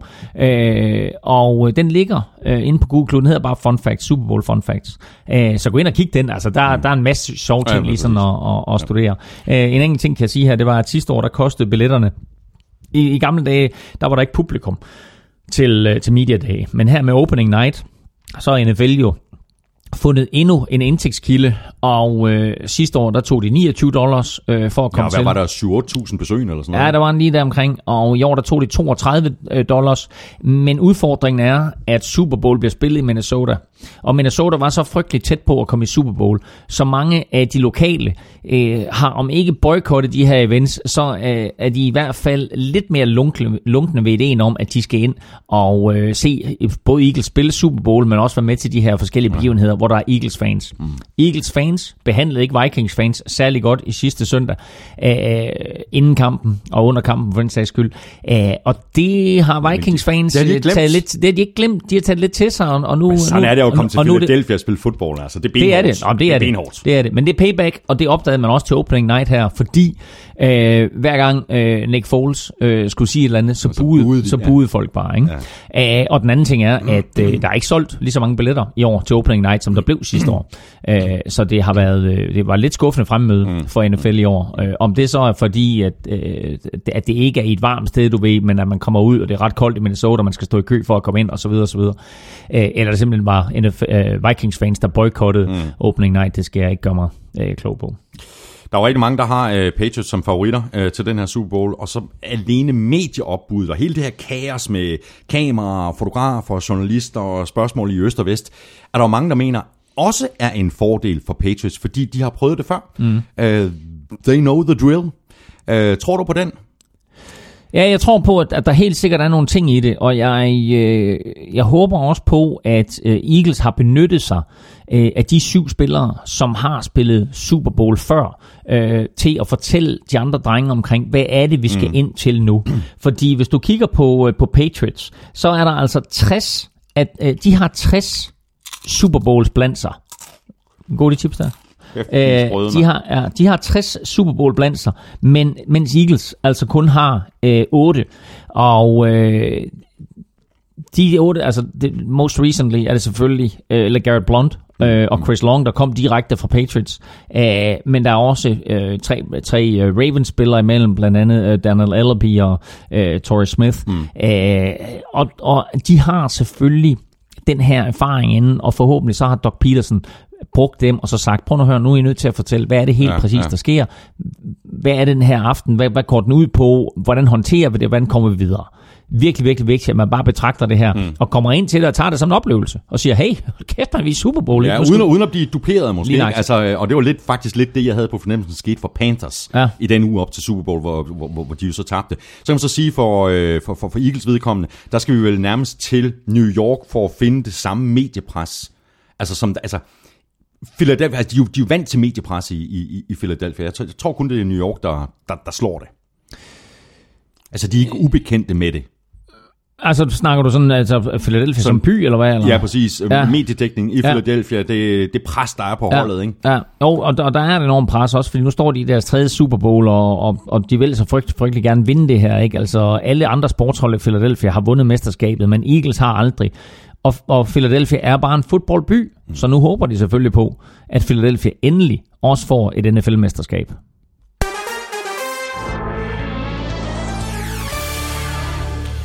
Og nu øh, kigger vi så for alvor frem mod Super Bowl, øh, som altså bliver spillet i Minnesota, og det gør vi ved at sammenligne de to hold position for position, og så ender vi med at komme med hvert vores bud på vinderen af Super Bowl 52. Men lad os lige øh, begynde med et øh, kig oppe fra helikopteren, og det kan vi gøre med et spørgsmål fra Kasper Hermansen, der på Twitter skriver, at han slet ikke kan forstå, hvorfor folk mener, at Patriots er så store favoritter. Eagles er et meget godt hold hele vejen rundt, skriver Kasper. Og jeg er fuldstændig enig. Eagles er et rigtig, rigtig godt hold. Eagles er et virkelig godt hold, og hvis man kigger på de to Giants-mandskaber, som besejrede Patriots i Super Bowl, så har Eagles nogle af de samme kvaliteter. De har nemlig en defensiv linje, der kan lægge pres på Tom Brady, uden at de behøver særlig meget hjælp. Og øh, det var jo også den måde Broncos besejrede Patriots på i øh, semifinalen for to år siden. Æh, så her har du altså et mandskab, som sådan ren konstellationsmæssigt på forsvaret øh, er bygget til at kunne stoppe Brady Company. Så er spørgsmålet så, om angrebet fra Eagles er i stand til at score point nok til at vinde. Ja, præcis. Og det er det matchup, jeg glæder mig aller, aller mest til. Det er Eagles offensiv linje, og så selvfølgelig Nick Foles, mm. øh, hvad, hvad, hvad den her linje kan gøre for Nick Foles, og så matchuppet over for Patriots øh, defensiv linje. Øh, men altså, hvis, hvis Foles øh, leverer, som han har leveret i de to slutspidskampe, især i, øh, i, i konferencefinalen mod Vikings, jamen så har vi også en kamp, ikke? Ja. Og du sagde lige nøjagtigt nøgleordet, nemlig den offensive linje. Fordi den offensive linje for Philadelphia Eagles er i mine øjne nøglen til succes. Fordi det var den offensive linje i sidste uge, der gav Nick Foles tid til at kaste. Og det var den offensive linje, som øh, konstant øh, fik skabt huller til øh, Jay Ajayi og LeGarrette Blunt. Så den offensive linje, umiddelbart, hvis du kigger på den, med øh, Lane Johnson på højre tackle, Jason Kelsey i midten på center, og Brandon Brooks på guard, øh, den burde være i stand til at håndtere øh, Patriots defensiv front. Patriots defensiv front er ikke sådan fyldt med store navne. Øh, du har en Trey Flowers, som spillede en virkelig, virkelig god Super Bowl sidste år, havde 2,5 sacks og har været en force her i, øh, i, i slutspillet indtil videre. Men det er jo heller ikke på papiret to særligt skræmmende modstandere, mm. som Patriots har besejret. De besejrede Titans, som var en walkover, og så Jaguars, som selvfølgelig gav dem kamp til stregen. Øh, men netop den der Jaguars-kamp, hvis man er Eagles-fan, og man er Eagles-spiller, man er Eagles-coach, så vil jeg kigge på den og så sige, prøv at høre, Jaguars var jo virkelig, virkelig tæt på ja. at besejre mm. Patriots. Hvad var det, de gjorde? Hvad er det, vi kan gøre? Ja. Hvad er det, vi kan kopiere? Øh, og en af de ting er selvfølgelig, at hvis du kiggede på det, så havde Jaguars succes med at løbe bolden i første halvleg. I anden halvleg, der besluttede Patriots sig for, nu bringer vi flere mennesker, vi bruger flere, mere personale på at få stoppet løbet og på at få lægge pres på Blake Bortles. Men jeg tror, at hvis Patriots gør det i den her kamp, så bliver de straffet. Fordi Nick Foles har en Zach Ertz, han har en Nelson Jeffrey, han har en Torrey Smith, og han har Jay Ajayi, øh, og, øh, og flere andre, som han kan kaste små korte ruter til. Mm, mm. Og det kan godt brænde Patriots, fordi Patriots også i sidste uge havde så, problemer ja. mod Corey Grant og TJ Yeldon. Ja. Øh, så så det, det bliver ganske, ganske interessant at se, hvordan Patriots håndterer løbeangrebet for, for Eagles. Får Eagles succes med løbbolden, så, så er Patriots nødt til at lave nogle justeringer. Og det, som Jaguars ikke gjorde i sidste uge, det var at justere i forhold til de justeringer, mm. som Patriots lavede. Kan Eagles det, så kan vi få en rigtig, rigtig interessant ja. øh, anden halvleg, vil jeg næsten sige, fordi første halvleg, tror jeg, bliver en uh, stillingskrig mellem de to mm. hold. Vi er allerede i gang med at tale quarterbacks øh, faktisk, øh, Claus, fordi jeg kunne godt øh, tænke mig lige at, at dvæle en lille smule ved, øh, ved Nick Foles, øh, fordi han skal vel også, altså udover de her korte ruter og benytte sig af Ajayi, så skal han vel også udnytte, at Patriots er til at tale med på de dybe kast og så, og så gentage succesen fra, fra konferencefinalen, hvor han jo øh, øh, kastede to touchdowns på, på over 40 yards. Det er ikke lige præcis øh, Nick Foles' spidskompetence at kaste dybt, men han gjorde det, og han gjorde det med succes. Og han gjorde det, fordi han fik tid. Ja. Øh, og så gjorde han det, fordi at han øh, troede på, at den offensive linje beskyttede ham. Han bestod inde i lommen, og det gav jo hans receiver tid til at løbe en masse dobbeltmønstre. Altså hook, øh, hook and go, eller out and up, eller hvad det nu måtte være. Hmm. Og Øh, det var Vikings ikke klar på. Det er jeg sikker på, at Patriots vil være klar på. Vikings har jo ligaens bedste forsvar. I hvert fald statistisk. Men kigger du på Patriots forsvar, så efter spil uge 4, hvis du trækker de fire første spiluger ud af sæsonen, så er Patriots det mandskab, der har tilladt færrest point. Mm. Uh, og det var, du ved, der blev scoret, hvad, hvad scorede Chiefs på dem i første spil 42 point eller noget Jamen, i den det var retning. helt ikke? jammerligt til at og, starte med, ikke? Og, og, og Texans smed 35 på tavlen. Ja, ja. Uh, men det var de fire første spiluger. Og efter de fire første spiluger, der var Patriots 2 og 2.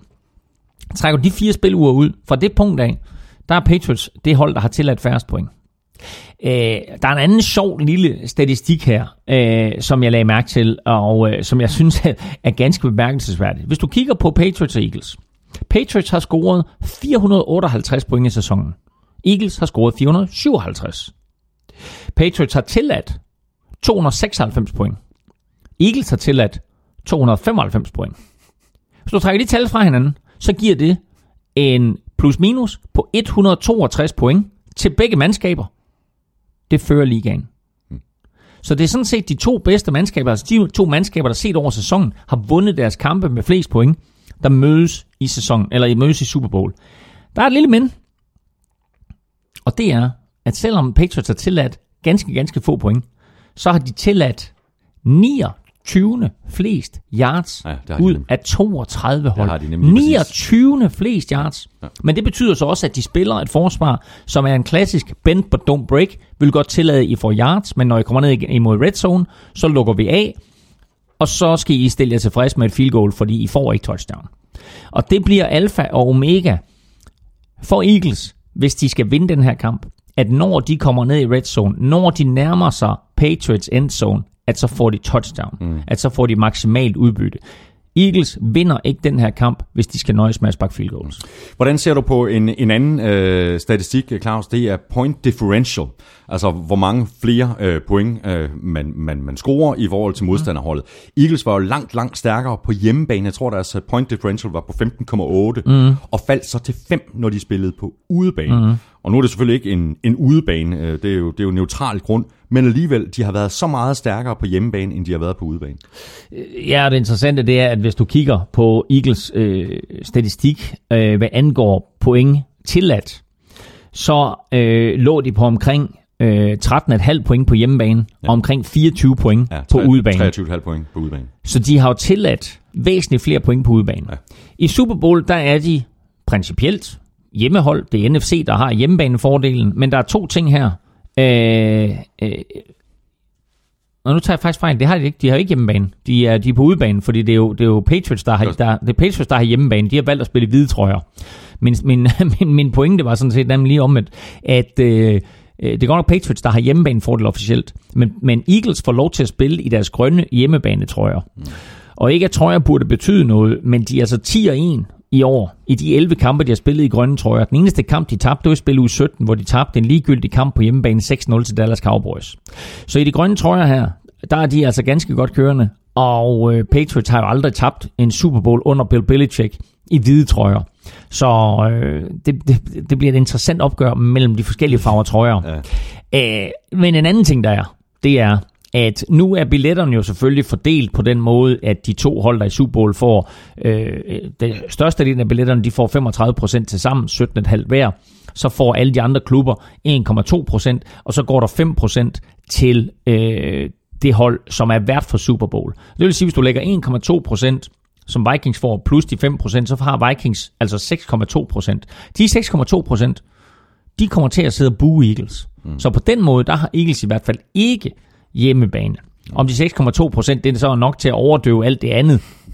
Det må vi se. Men man kan sige, at det der er i Super Bowl, det er, at du har jo ganske, ganske få sådan rabiate fans. Det er jo rigtig, rigtig mange mennesker, som jo ikke kommer i en spillertrøje eller ansigtsmaling, men er der i et jakkesæt og et slips og sidder og, og kan klappe hinanden på skulderen og sige, det er også, det er også ja. godt, at du har råd til at betale 10.000 dollars for en billet. Ja, ja. Øh, lige kort omkring billetter. Øh, billetpriserne har aldrig været højere til en Super Bowl, end de er i år. Den mindste billet, og det er altså face value, den pris, der står på billetten, er 950 dollars 5.500 kroner, øh, eller næsten 6.000, ja, 5.500 kroner. Øh, og det er den pris, der står på billetten, og så op til og med 5.000 dollars. Så der er altså en billet som på, på billetten hedder 5.000 dollars, eller sådan lige omkring 30.000 kroner. Øh, du kan nu her på det sorte marked, hvis du sidder derhjemme og tænker, jeg vil egentlig gerne til Super Bowl på søndag, så kan du øh, købe en øh, flybillet til USA, øh, og købe den dyreste du kan, for den kommer ikke til at måle sig med prisen, du kommer til at betale for en billet. Mindste prisen for en billet er lige omkring 4.000 dollars på det sorte marked. Det er et legalt sort marked, der eksisterer i USA. Lige omkring 4.000 dollars. Og du kan få en billet på omkring 50 yard linjen sådan cirka 8 rækker op, for 17.800 dollars eller sådan omkring 120.000 kroner. Vi overvejede det jo, men så valgte vi cirkusbygningen i stedet for. Vi tog cirkusbygningen, der kommer man ind væsentligt billigere. Underholdningen langt bedre. Nå, øh, Claus, øh, jeg vil lige minde om, at vi er i gang med at tale quarterbacks. Nu har vi så talt Nick Foles. og, og billetpriser. uh, Tom Brady uh, skal nok også lige have et par ord mere på vejen. Uh, han har mere Super Bowl-erfaring end hele Eagles roster til sammen uh, flere gange. Uh, altså, det er, jo, det er jo fuldstændig vanvittigt. Øh, jeg tror faktisk, det er præcis det samme. 8 Super Bowl-kampe spillet for Eagles spillere, og 8 for Nå, Tom glemmer, Brady. Ja, jeg glemmer de her to. Øh, ja, du glemmer som, Garrett Blunt ja, og Chris ja, Long. Ja, ja præcis. Ja. Øh, og LeGarrette Blunt har to. Øh, så øh, Brady spiller i sin 8. nu, mm. og, øh, og de, øh, de Eagles-spillere, som, øh, som har spillet øh, i Super Bowl, var, var som nævnt øh, LeGarrette Blunt og øh, Chris Long, så er det Torrey Smith, Daniel Elby og Corey Graham, som alle sammen har spillet med Ravens. Så er det Malcolm Jenkins, der vandt med Saints.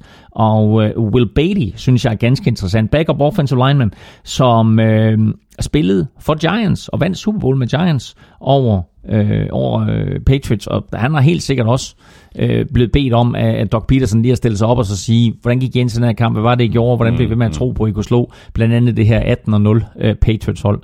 Øh, så, så det kan godt være, at de ikke har så meget erfaring øh, som, som Patriots eller Tom Brady for en sags skyld, men de har nogle spillere med noget vigtig erfaring, som ja. de forhåbentlig bringer videre. Brady er selvfølgelig en unik historie.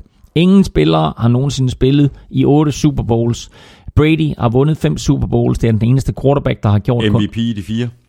Hvilket også er vanvittigt. Han burde så kun have været i de tre, fordi det burde have været James White sidste år, om det er så hvad det er. Ja. Øh, kan du nævne den eneste anden spiller, der har vundet fem Super Bowls? Nej, det skulle du have lavet til en quiz. Det skulle jeg have lavet til en quiz. Det er Charles Haley. Okay, som jeg, mener, jeg, jeg mener, han vandt tre med 49ers og to med Cowboys, eller også omvendt. Øh, ah, han, vandt nok, er... han vandt nok to med 49ers og tre med Cowboys. Er det, er det, han vandt han fem? Ja, han vandt fem. Han er den eneste. Han var den eneste før, før, og det har altid været et af mine yndlingsspørgsmål. Hvem er den eneste spiller, der vandt fem Super Bowls? Men ja. nu er der altså to, fordi Brady har vundet, ja. har vundet fem også. Og vinder han den her, så, bliver han, så vinder han sin 6. Super Bowl, hvilket jo er helt vanvittigt. Han ja, har fordi, spillet... Fordi de, de nærmeste, det er, altså med quarterback, så er det Joe Montana der, der, øh, og, og, og øh, Terry Bradshaw. Ja, Terry Bradshaw vandt fire, Joe ja. Montana vandt fire. Ja. Uh, Elway spillede i fem, og vandt de tre. Ja. Eller vandt de to, tabte de tre. Um, Brady er i sin 16. sæson. I de 16 sæsoner, der har han taget Patriots til AFC-mesterskabskampen 12 gange, og til Super Bowl 8 gange. Vanvittigt. Det er en helt vanvittig statistik for en liga, der forsøger at være så jævnbyrdig som overhovedet muligt. Der står Patriots nu for 8. gang i Bill Belichick og Tom Brady-æraen mm. i Super Bowl mm. på 16 år. Det er måske det mest imponerende overhovedet. Ja, og så den alder, han har nu. Ikke? Altså bare kigge på hans stats i år. Han kastede 32 touchdowns og 8 interceptions. Det er sådan en firedobling i forhold til interceptions i forhold til, til sidste sæson, men, øh, men 8 interceptions, det er til at, at leve med. Han completed 66,3% af sin kast med et snit på 7,9 yards og en quarterback rating på 102,8. Den er så også noget lavere, end den var Sidste år, der var mm. den på 112, øh, et eller andet, jeg kan ikke lige øh, huske, øh, huske det præcis. Øhm, Men, og så har han, oh, ja, kom. Ja, nå, og så har han jo bare en kolossal erfaring, og en helt ekstrem vindermentalitet. Ja, det har han, og det ser man også på de her comebacks her. Uh, Patriots har fire comebacks på 10 point eller mere uh, i slutspilskampe. Uh, resten af NFL i historien, historisk set, igennem alle år, tilbage til 1920, har 11. Patriots har fire. um, og Tom Brady selvfølgelig. Uh, Tom Brady, du nævnte, der var en statistik, du ikke nævnte. Tom Brady kastede for 4.577 yards i år. Det var flest af alle quarterbacks. Der var ingen quarterbacks i år, der kastede for flere yards end Tom Brady. Er det godt eller skidt? i Super Bowl sammenhæng. i Super Bowl sammenhæng. Øh, øh, garanteret ikke specielt godt øh, rent statistisk Nej, øh, at skulle ud og kaste så meget. Hvor mange quarterbacks igennem tiden har kastet for flest yards i grundspillet og vundet Super Bowl? Tre. Det er, virkelig, virkelig godt bud. Det er et virkelig godt bud. Det er tæt på det rigtige. Okay, hvad er det rigtigt? 0. Er det rigtigt? Fem quarterbacks har været i Super Bowl, efter at de har ført grundspillet i kast yards. Ingen af dem har vundet. Dan Marino tabte. Kurt Warner tabte. Rich Gannon tabte. Og Peyton Manning tabte det år mod Saints. Ja, ja. Og i 2007, i Patriots 18-0 sæson, var Tom Brady den quarterback med flest kast i grundspillet, og der tabte de til Giants. Det er en stærk statistik, det her. Det er en statistik, som Eagles-fans er rigtig glade for. Du kan tro, de ikke. Der er aldrig nogen quarterback, der har vundet, når han har kastet for flest yards. Nå, så, øh, så er vi nået frem til, øh, at vi skal konkludere. Hvem der vinder den her position, og det må være Brady. Uden tvivl. Så der er vi også enige. Ja, ja, 100 procent. Ja, jeg havde, det havde også overrasket mig noget, ja. hvis vi ikke, hvis vi ikke Ja. var enige om den. Så går vi videre til øh, running backs, øh, hvor vi har Eagles først øh, løbeangreb med Garrett Blunt og Jay Ajayi. Øh, rookie Corey Clement, øh, Ja. måske også øh, mere ud, altså backfielden i kastespillet kan han gøre sig gældende. Øh, LeGarrette Blunts rolle er blevet mindre og mindre, men han er en god, stor dreng at have, når de kommer i red zone, og i særdeleshed, når de, forhåbentlig for Eagles fans, mm. nærmer sig goal line. Men ellers kommer det til at ligge på J.J. Han er, han er førstevalget på running back. Ja, men, men nu taler vi om, om, om de her running backs. Jeg vil gerne lige, inden vi konkretiserer omkring running backs, så vil jeg gerne lige have lov til at rose Eagles for det, de gjorde i deres offseason, altså mellem sidste sæson og den her sæson. Fordi de hentede de spillere, der var behov for, for at de kunne få succes. Øh, da Eagles stod der sidste år øh, og havde Carson Wentz, så tænkte de, okay, vi er nødt til at gøre et eller andet, som kan gøre øh, Carson Wentz skarpere. Vi kan se, at vi har en god quarterback. Vi er nødt til at omgive ham med nogle receiver og nogle running backs, der kan hjælpe ham. Så de gik ud, og så hentede de Alshon Jeffrey og Torrey Smith. Øh, at øh, Nelson Aguilar, han så fik en rigtig, rigtig god sæson, og, og rent faktisk viste sig som den receiver, de havde håbet på. Det er sådan en anden historie. Men her, der gik de altså ud og hentede to receiver. Så hentede de Garrett Blunt, og de draftede Corey Clement. De havde Darren Sproles. Darren Sproles går hen og bliver skadet. Så er de aktive i sæsonen, så siger de, vi henter J.J. Og så henter de J.J. Han kommer ind, og han gør det rigtig, rigtig godt i løbet af sæsonen. Sådan lidt on off, mm. men øh, gør det godt, og var rigtig, rigtig god imod Minnesota Vikings også. Jeg var inde på 30 snaps mod, mod Vikings, og, og rørte bolden de 21 gange. Præcis. I, i, i Im- kamp, Imponerende ikke? statistik, ikke? Ja. Og havde vel øh, lige omkring øh, 100 yards fra scrimmage. Ja, 99 yards. Det var den offensive side af bolden. På forsvaret, der hævde de Ronald Darby ind som cornerback. Øh, de hævde Corey Graham ind. Øh, Jake, de draftede øh, Jake Elliott som kicker. Og så Derek Barnett, som har været en rigtig, rigtig vigtig tilføjelse til deres defensive linje, øh, draftede i første runde. Det her, det er bare en stribe spillere, som har gjort både deres forsvar og deres angreb bedre. Og især på running back positionen, må vi sige, de får Garrett Blunt ind, Øh, og han er jo en tung running back, som ikke bliver benyttet på samme måde, som han gjorde i Patriots, men de kan benytte ham ned omkring goal line, Ja, og de kan benytte ham i løbet af kampen. Har de succes med at løbe bolden Eagles, så bliver de ved med at bruge hans 110 kilo og hamre dem op mm. imod Patriots. Og Blunt har været ude at sige i den her uge, han er overhovedet ikke venner med nogen som helst på Patriots. Han, øh, det er, altså, der er nærmest ondt blod mellem ham og de tidligere holdkammerater, så der er ikke nogen, han heller vil slå Nej. end Patriots. Han har faktisk vundet to Super Bowls med dem, ikke? Ja. Øh, men han vil, han vil gerne ud og slå dem, han vil selvfølgelig gerne være en stor del af det her angreb. Ja, så han håber selvfølgelig på at få en, en stak carries, og sørge for, at han kan være med til at gøre Patriots øh, forsvar trætte. Så er der J.J. Han, øh, ham vil primært se på ydersiden, tror jeg, eller hvis Eagles har held med at blokere øh, inde midt i, øh, så vil han få nogle løb derinde Ja. også. Og så nævnte du selv Corey Clement, den her rookie running back, som øh, var, øh, nu sagde jeg godt nok, at de draftede ham, det gjorde det ikke, for han var undrafted, men han kan altså blive en virkelig, virkelig nøglefaktor, når der skal kastes. Små screens, Ja, ja, exakt. små dump-offs, alt muligt. Uh, han kunne godt vise sig at være et mismatch over for uh, Patriots linebackers. Uh, interessant, og det kan vi lige vende tilbage til, så stiller Patriots ikke op i en klassisk 4-3 eller 3-4. De stiller faktisk op i noget, der minder om en 4-2-5. Det vil sige fire defensive linemen, to linebackers, og så fem defensive backs. Mm. Og det er sådan, hvad skal vi sige, en, en moderne udgave at, at spille fodbold i NFL på. Så har vi uh, Patriots uh, løbeangreb med uh, Dion Lewis og James White, Rex Burkhead. Uh, og det er jo sådan lidt, uh, det er sådan helt klassisk uh, nærmest uh, Patriots, at, mm. at du har ikke sådan en, en running back, der tager uh, det store læs, uh, ligesom de fleste andre uh, hold har det. Uh, men det er jo blevet mere og mere Dion Lewis, som sæsonen er gået. Jamen, det er blevet meget mere uh, Dion Lewis. Uh, han har faktisk haft et gennemsnit her i de sidste fire kampe på 25 boldberøringer. Ja. Og det er fordi James White ikke helt har levet op til sin fornemme præstation i, uh, i Super Bowl sidste år. Rex Burkhead var skadet, Mike Gillisley er, er ude. Uh, så det her, det er blevet Dion Lewis' hold uh, rent løbemæssigt. Uh, han er også god i kastangrebet, og så er han jo også returner for dem. Og øh, hans, hans egenskaber som returner kan faktisk godt gå ind og blive afgørende for, for, for, for den her kamp. Men øh, jeg tror ikke, at Patriots får særlig stor succes med at løbe bolden imod Eagles. Jeg tror faktisk, de kan få rigtig, rigtig store problemer med at løbe bolden imod Eagles. Og så er spørgsmålet, hvad Patriots de gør.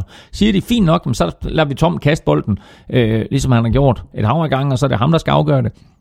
Eller siger de, jamen lad os prøve at sætte uh, fullback James Devlin ind, mm. som jo uh, faktisk er i Pro Bowl for dem. Det er jo ikke ret mange hold efterhånden, der spiller med en fullback. Men kunne man forestille sig, at Patriots de sagde, okay, vi vil partout løbe bolden. Ja. Og så sætter vi James Devlin ind til at blokere for James White, eller til at blokere for, for Dion Lewis, uh, og, og forsøge at, at løbe tungt på den måde. Mm. Problemet er bare, at så tager du en receiver væk ja. fra Tom Brady. Så det er en justering, jeg synes, hvis man sidder derude, så skal man holde øje med i løbet af kampen. Hvordan starter Patriots? Starter de med en fullback, øh, eller skifter de ham ind senere, eller holder de sig helt fra det? Jeg synes faktisk, det er en ganske, ganske interessant ting med den her ja, kamp, at se, også... hvordan Patriots griber løbespillet an. Mm.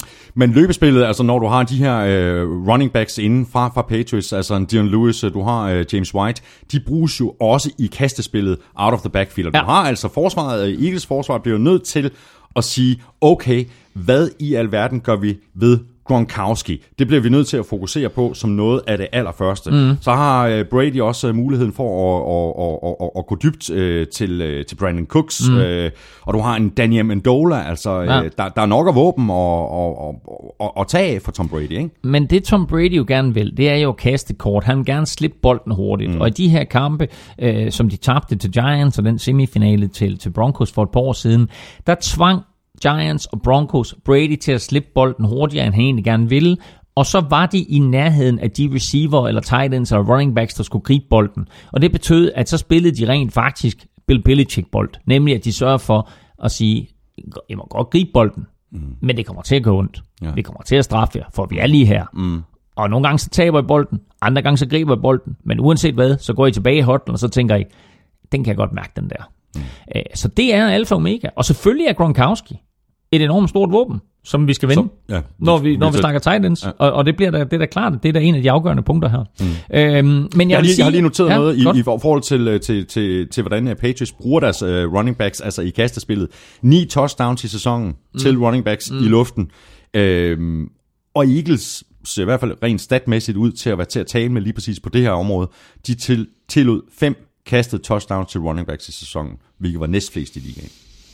Yeah. Jeg ser bare, jeg ser bare nogle, nogle, nogle, øh, nogle ret øh, interessante matchups i forhold til de her små øh, Patriots running backs. Og det kan godt være, at, øh, at James Whites, øh, hans touches mm. i sæsonen ikke har været imponerende.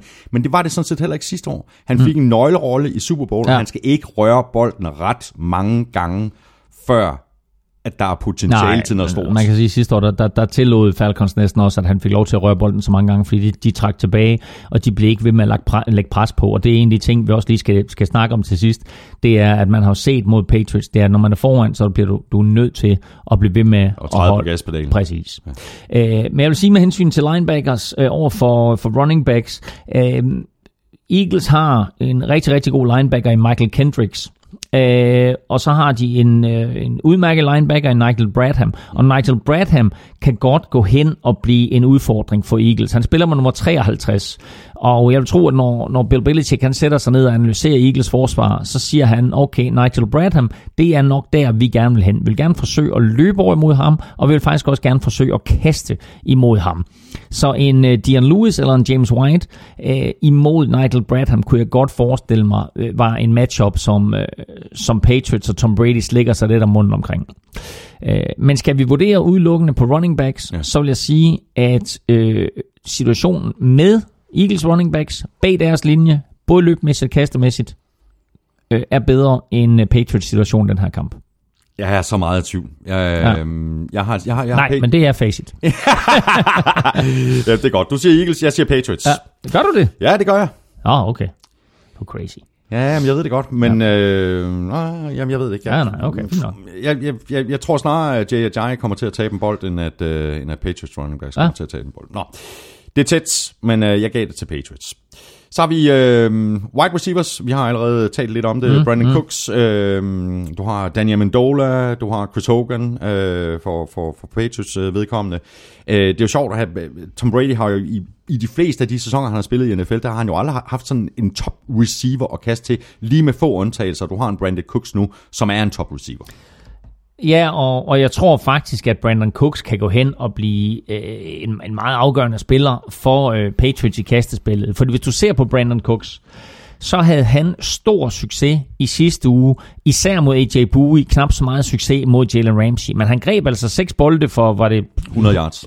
var det lige præcis 100 yards? Ja, så fik han 100? nogle pass interference kald oveni, ikke?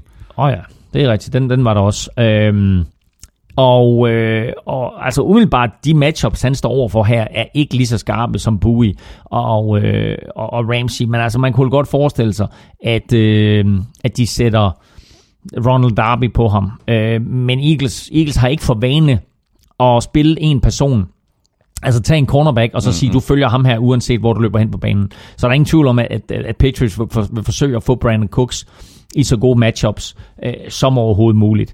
Øh, altså, øh, på den ene cornerback, der har de øh, Jalen Mills, øh, Eagles, og, og på den anden selvfølgelig øh, Ronald Darby, men så Ja. har de altså også ham, der hedder Patrick Robinson, mm, som, var, som var den her cornerback, der kom ind og lavede en fremragende interception imod Minnesota Vikings, og løb bolden hele vejen til touchdown. Og man kunne også godt forestille sig faktisk, at Eagles vil tage Patrick Robinson og sætte ham direkte på Brandon Cooks, øh, og så justere derefter. Mm. Øh, og igen, ikke, altså det er alle de her små nuancer i spillet, det er det. som er så interessante at se, hvad de gør, fordi Eagles godt kan lide sådan set bare at spille det standardforsvar uden de store ja. rokeringer. Ja. Øh, men tager din spiller og sætter ham på øh, Brandon Cooks, så skal de selvfølgelig justere hele vejen rundt ja. derefter. Det bliver altså også sjovt at se. En spiller på Brandon Cooks, en spiller på Gronkowski, og så har du Daniel Mendola, Vi vent. Ja, ja, nu, der ja, fint. hammer ind over midten, ja. Ja. altså løber øh, crisp ruter, lynende hurtigt, Ja. ja. og er i stand til at, øh, ja, i en telefonboks mm. at få, få plads, selvom han er, øh, selvom han er dækket op, ikke? Jo, jo, men altså igen, jeg siger bare, jo hurtigere Eagles kan få pres på Brady, jo mindre chancer er der for, at han får bolden ud i tide og er præcis med sin kast, og at receiverne får yards efter kastet. Hvis Brady han får tid, så har Eagles en enorm udfordring. Så bliver Amendola svær at håndtere, så bliver Brandon Cook svær at håndtere, så bliver Chris Hogan svær at håndtere, og Gronkowski, ham vender vi tilbage til. Så har vi på, øh, på Eagles, øh, der har vi Alshon Jeffrey øh, som deres første receiver, så har vi Nelson Aguilar, Torrey Smith. Mm. Øh, Jeffrey kan line op i begge sider. Øh, jeg ved ikke, vil, vil Eagles øh, gå efter at få et matchup øh, med, med ham og så Malcolm Butler? Jeg tror, Eagles vil gerne have Ja, ikke? Alshon Jeffrey over for Malcolm Butler. Det kunne jeg sagtens se. Uh, altså, Alshon Jeffrey er 20, 20 cm højere end Malcolm Butler, så hvis de går efter et decideret matchup, så kunne jeg godt se Doc Peterson uh, og Frank Reich gå efter og lave en formation og nogle motions, som gør, at Alshon Jeffrey pludselig kommer til at stå over for Malcolm Butler. Uh, Stefan Gilmore, som, uh, som Patriots hævde ind fra, fra Buffalo har vi jo været en del efter, men han har spillet sig virkelig op, ja. og vil bare sige, at hans størrelse matcher Alshon Jeffrey bedre. Så Alshon Jeffrey over for Stefan Gilmore, de udligner lidt hinanden. Ja, præcis. kan Eagles få Alshon Jeffrey over for Malcolm Butler, så har de en højde forskel. Mm. Øh, og det kunne, godt, øh, det, det, det kunne jeg godt se Eagles forsøge. Mm. Øh, Noget andet, som jeg godt kunne forestille mig, ja. Eagles forsøg, det var, at øh, Torrey Smith og Nelson Aguilar kommer til at løbe en hulens masse krydsningsruter. Jeg tror ikke, Ja. vi kommer til at se Torrey Smith øh, øh, bare gå dybt, dybt. Øh, jeg tror, vi får dem til, altså ind over, mm. altså krydsningsruter, ikke? jo, øh, Fordi Ja- Patriots er Jack- også til at tale med der. Jaguars havde succes med krydsningsruter, ja. og Jaguars havde succes med helt almindelige outs, både for receiveren og for slot receiveren. Mm. Og øh, det har Eagles også kigget på. Det har Patriots selvfølgelig også sagt, hvordan kunne Blake Bortles complete så mange kaster den der type der på os. Men øh, den offensive linje, igen, vigtig for Eagles, fordi giver de Nick Foles tid til at kaste, så kan Eagles køre de her krydsningsruter, og øh, så kan de samle masser af yards op med receiverne, og så har han altså også stadigvæk Zach Ertz at kaste til. Konklusion jeg synes, at det er, jeg synes, det er uafgjort. Jeg vil måske, hvis jeg gav en fordel til nogen, vil jeg måske give den til Eagles, men jeg synes, at det er, det er uafgjort her. Øh, Jeg har skrevet uafgjort med en lille fordel til Eagles. Har du det? Ja. altså, så lad os hoppe videre til øh, Titans, øh, og vi har allerede talt om Gronk øh, flere gange, og han, han bliver klar øh, i modsætning til sidste år. Ja, han, han- det, er, han- det er alt, der tyder på, at han bliver klar. Han, øh, han har trænet med en enkelt gang her i ugens løb. Han var ikke med i går, og han stillede heller ikke op til den her Opening Night Media Day. Øh, og det må han gerne ifølge reglerne, mm. hvis man er i øh, Concussion Protocol, altså stadigvæk øh, til undersøgelse for hjernerystelse, så øh, er man fri til øh, hverken at træne med, og heller ikke at at stille op øh, til øh, de her pressemæssige forpligtelser. Så øh, han tager det stille og roligt, og øh, på søndag, der står han stadigvæk på injury reporten, ikke? Mm. Øh, som øh, questionable eller probable eller et eller andet, og øh, så står han selvfølgelig med sit nummer 87 og er klar til at spille. Mm. Og hvem skal stoppe ham? Er det øh, Malcolm Jenkins? Altså, og, og, og stoppe ham med det, mener jeg, at minimere de skader, som han kan, som han kan gøre mod det her Eagles forsvar. De skal, de skal vel først og fremmest forhindre, at han sådan får flere af de her store chunk plays på, på 20 og 30 yards. Mm. Fordi altså, de gør en alder jo. Ja, og, og det er der, hvor han virkelig, virkelig kan gøre ondt. Og igen, øh, nu har vi ikke talt, nu har vi ikke gået i dybden med den defensive linje nu, men den defensive linje for, Pate, for, for Eagles bliver bare så sygt vigtig, fordi de skal have Brady til at kaste bolden hurtigt. Og kaster han bolden hurtigt, jamen altså, så completer han en bold til, til Gronk for, for 5 eller 7 yards, og så kan han blive taklet derefter. Mm. Øh, men for Patriots, og Brady tid til at kaste, og han kan stå og kigge ned ad banen og ramme Gronk 20 yards ned ad banen, så er der jo ikke nogen spillere på Eagles hold, eller ret mange hold i NFL, der kan matche Gronkowski. Fordi selvom han er dækket, så er han fri. Ja. Øh, så spørgsmålet er, hvad Eagles de gør, fordi det er jo altid en beslutning. Jaguars forsøgte jo i sidste uge at få Jalen Ramsey rigtig, rigtig tit på Gronkowski. Og øh, det var faktisk en fin matchup. Han gjorde det rigtig, rigtig godt, Jalen Ramsey. Men Eagles har bare ikke en Jalen Ramsey. Det tætteste Eagles kommer på en Jalen Ramsey, det er Malcolm Jenkins. Mm. Så Malcolm Jenkins øh, skal op fra sin safety-position, og måske komme lidt tættere på linjen, end han er normalt, og så følge Gronk. Øh, og igen interessant at se, hvad gør Eagles? Går de meget i zoneforsvar? Mm, Bliver de pillet fra hinanden, mm. når Brady han står og ser det der zoneforsvar? Eller går de ind og siger, at det er fint nok, vi spiller en mand til mand på Gronk, øh, og så spiller vi zone over det hele, eller skal de have mand til mand på Brandon Cooks og ja, på Gronk, ja. og så spille zone, eller købe mand til mand over det hele? Og så, altså, det, bliver, det bliver virkelig, virkelig interessant at se, hvad Eagles de gør her. Jeg forestiller mig, at det bliver Malcolm Jenkins i 80% af kampen ja. over for Gronkowski, og så kommer der nogle variationer hister her. Ja. Det vigtige det er, at Brady bliver tvunget til at kaste bolden hurtigt. Ja. Så har vi øh, på den anden side af bolden, har vi Zach Ertz, øh, og til dels Brent Selleck, men, øh, men, men primært øh, Zach Ertz. Han kunne også godt gå ind og få en nøglerolle i den her kamp. Zach Ertz er virkelig, virkelig god. Han er bare god, og han er stabil, Ja. og han er Foles' sikkerhedsventil. Og han er også rigtig god til at, at skabe plads og være åben. Jamen, Zach Ertz, øh, altså igen vil jeg sige, hvis man spiller fantasy football, så er der ikke nogen, der er i tvivl om, hvem Zach Ertz han er. Men spiller man ikke fantasy football, så er han måske sådan en, der flyver lidt under radaren. Mm. Men han griber et hav af bolde. Griver? Sagde jeg griver? Jo, det han, han griber, Det han, han, han griber, Det- det han, griber det et hav af bolde. Ja, det hedder det her. Han, han griber et hav af bolde, og øh, 74 for 824 yards i år og 8 touchdowns. Ja, og var rigtig, rigtig god i NFC-finalen imod Vikings også, hvor han gang på gang skaffede første downs. Og som du siger, han er sikkerhedsventilen for Nick Foles, og det er der ingen tvivl om, at det ved øh, Patriots også. Så øh, jeg tror, at vi ved jo, vi ved jo at, at Bill Belichick han altid kigger på, hvad er modstandernes force, øh, så tager vi det væk, og så ser vi, om modstanderen kan slå os med nogle andre ting. Mm. Og jeg kunne godt forestille mig, at for at komme ind i hovedet på Nick Foles, at så tager Bill Belichick Zach Ertz ud af kampen. Og så siger han, så Foles, nu skal du kigge nogle andre steder hen. Øh, men hvis løbeangrebet pludselig fungerer for Eagles, mm. så kan de ikke gøre det. Så er de nødt til at sige, okay, vi er nødt til at lukke ned for løbeangrebet, og så sige, okay Foles, nu har vi lukket ned for lø- løbeangrebet, det er dig, der skal slå os, nu skal du ud og kaste, men vi kan faktisk ikke helt tage Zach Ertz ud af kampen, nej. og vi kan faktisk heller ikke helt tage Alshon Jeffrey ud af kampen, og så videre, og så videre. Øh, Men er det ikke det, Patriots og Bill Belichick vil gøre først, det er at stoppe løbet? Altså, de må ikke, de må ikke få gang i J.J. og nej, løbespillet. nej, nej, men det tror jeg også, men, men jeg kunne Og så nummer for- to på listen, så kommer Zach Ertz. Jeg vil tro, jeg vil tro at, at Zach Ertz er en, øh, en, en primær nøglefigur i, i Patriots defensive gameplan. Det er at finde ud af, hvordan ja. stopper vi ham. Fordi det er jo ikke fordi, at han går ud og laver nogle catches på 20 eller 30 yards, men han laver catches på 6 eller 8 eller 12 yards, og de skaffer som regel første downs. Ja, flytter kæderne. Præcis. Og det er bare super vigtigt. Ja. Så han kunne godt gå hen og få en, en rigtig, rigtig stor kamp. Konklusion. Det må blive øh, Gronkowski. Ja, selvfølgelig er det Gronkowski. Altså Gronkowski, øh, ja, altså det er 100% sikkert Gronkowski. Ikke? Altså Zach Ertz er god, men altså han er bare ikke Gronkowski. Nej, Zach Ertz kan, kan sagtens få bedre, bedre øh, tal, altså øh, bedre stats øh, for, for kampen. Men altså, ja, jeg vil, sige, jeg vil sige, nu kommer jeg med, hvad hedder det, mine spiltips her senere. Øhm, og man skal gå ind og kigge på danske spil, fordi der er altså masser af head-to-head-spil. Hvem kaster flest yards? Mm-hmm. Hvem griber flest yards? Får Gronk flere yards end, end Ertz? Øh, får Dian Lewis flere yards end J.J., etc., etc. Der er altså rigtig, rigtig mange sjove ting øh, at spille på. Jeg kommer med, med de betragtninger, som jeg har indtil videre.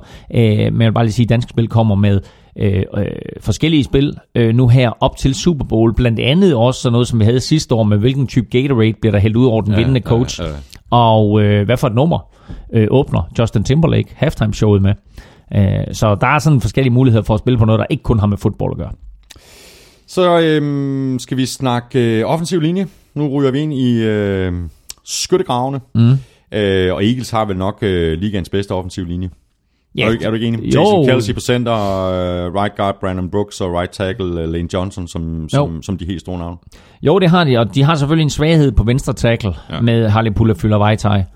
øh, og, øh, og deres øh, venstre guard øh, er øh, Stefan Wisniewski, øh, ud af en øh, fodboldfamilie, der hedder Wisniewski, hvor deres, jeg tror, jeg mener ikke hans far, men hans onkel, der spillede for Raiders og var en evil, evil, evil man. Han er ond, ham der mor. Øh, han... Øh, at den, den venstre side der er svagheden hos Eagles, men den højre side er selvfølgelig super, super skarp med øh, tre Pro Bowl-spillere.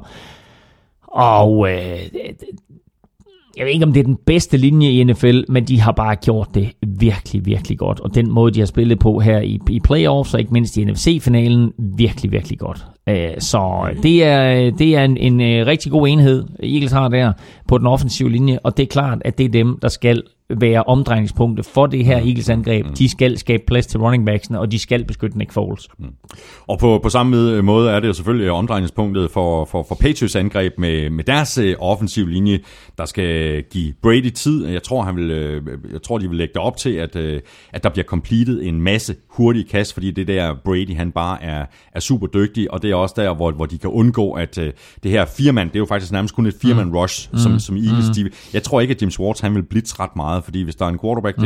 der er god mod blitz, så er det Tom Brady. Præcis. Ikke? Og sådan er det med de rigtig dygtige quarterbacks. De, de, de ser jo blitzen øh, øh, nærmest før, før, før den kommer. Men altså, Patriots offensiv linje skal, få, skal sørge for at beskytte Brady, og selvfølgelig øh, skal have plads til, til, til, til det løbespil, der kommer. Og det er jo ikke en Patriots offensiv linje, det, det er jo generelt for Patriots offensiv linje, med nogle store navne på. Det er jo ikke sådan, at du sætter ned og siger, at ham der, han er virkelig, virkelig god, eller ham der, han er virkelig, virkelig god.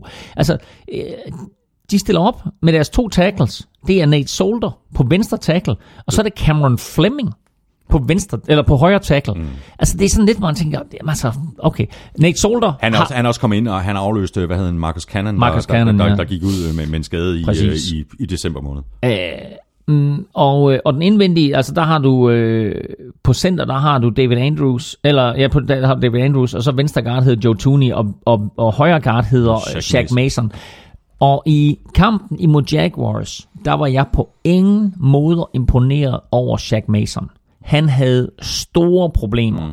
imod Jaguars. Og det er altså noget, som Fletcher Cox han vil øh, elske øh, at have med at gøre, fordi Fletcher Cox han kan totalt dominere Shaq Mason.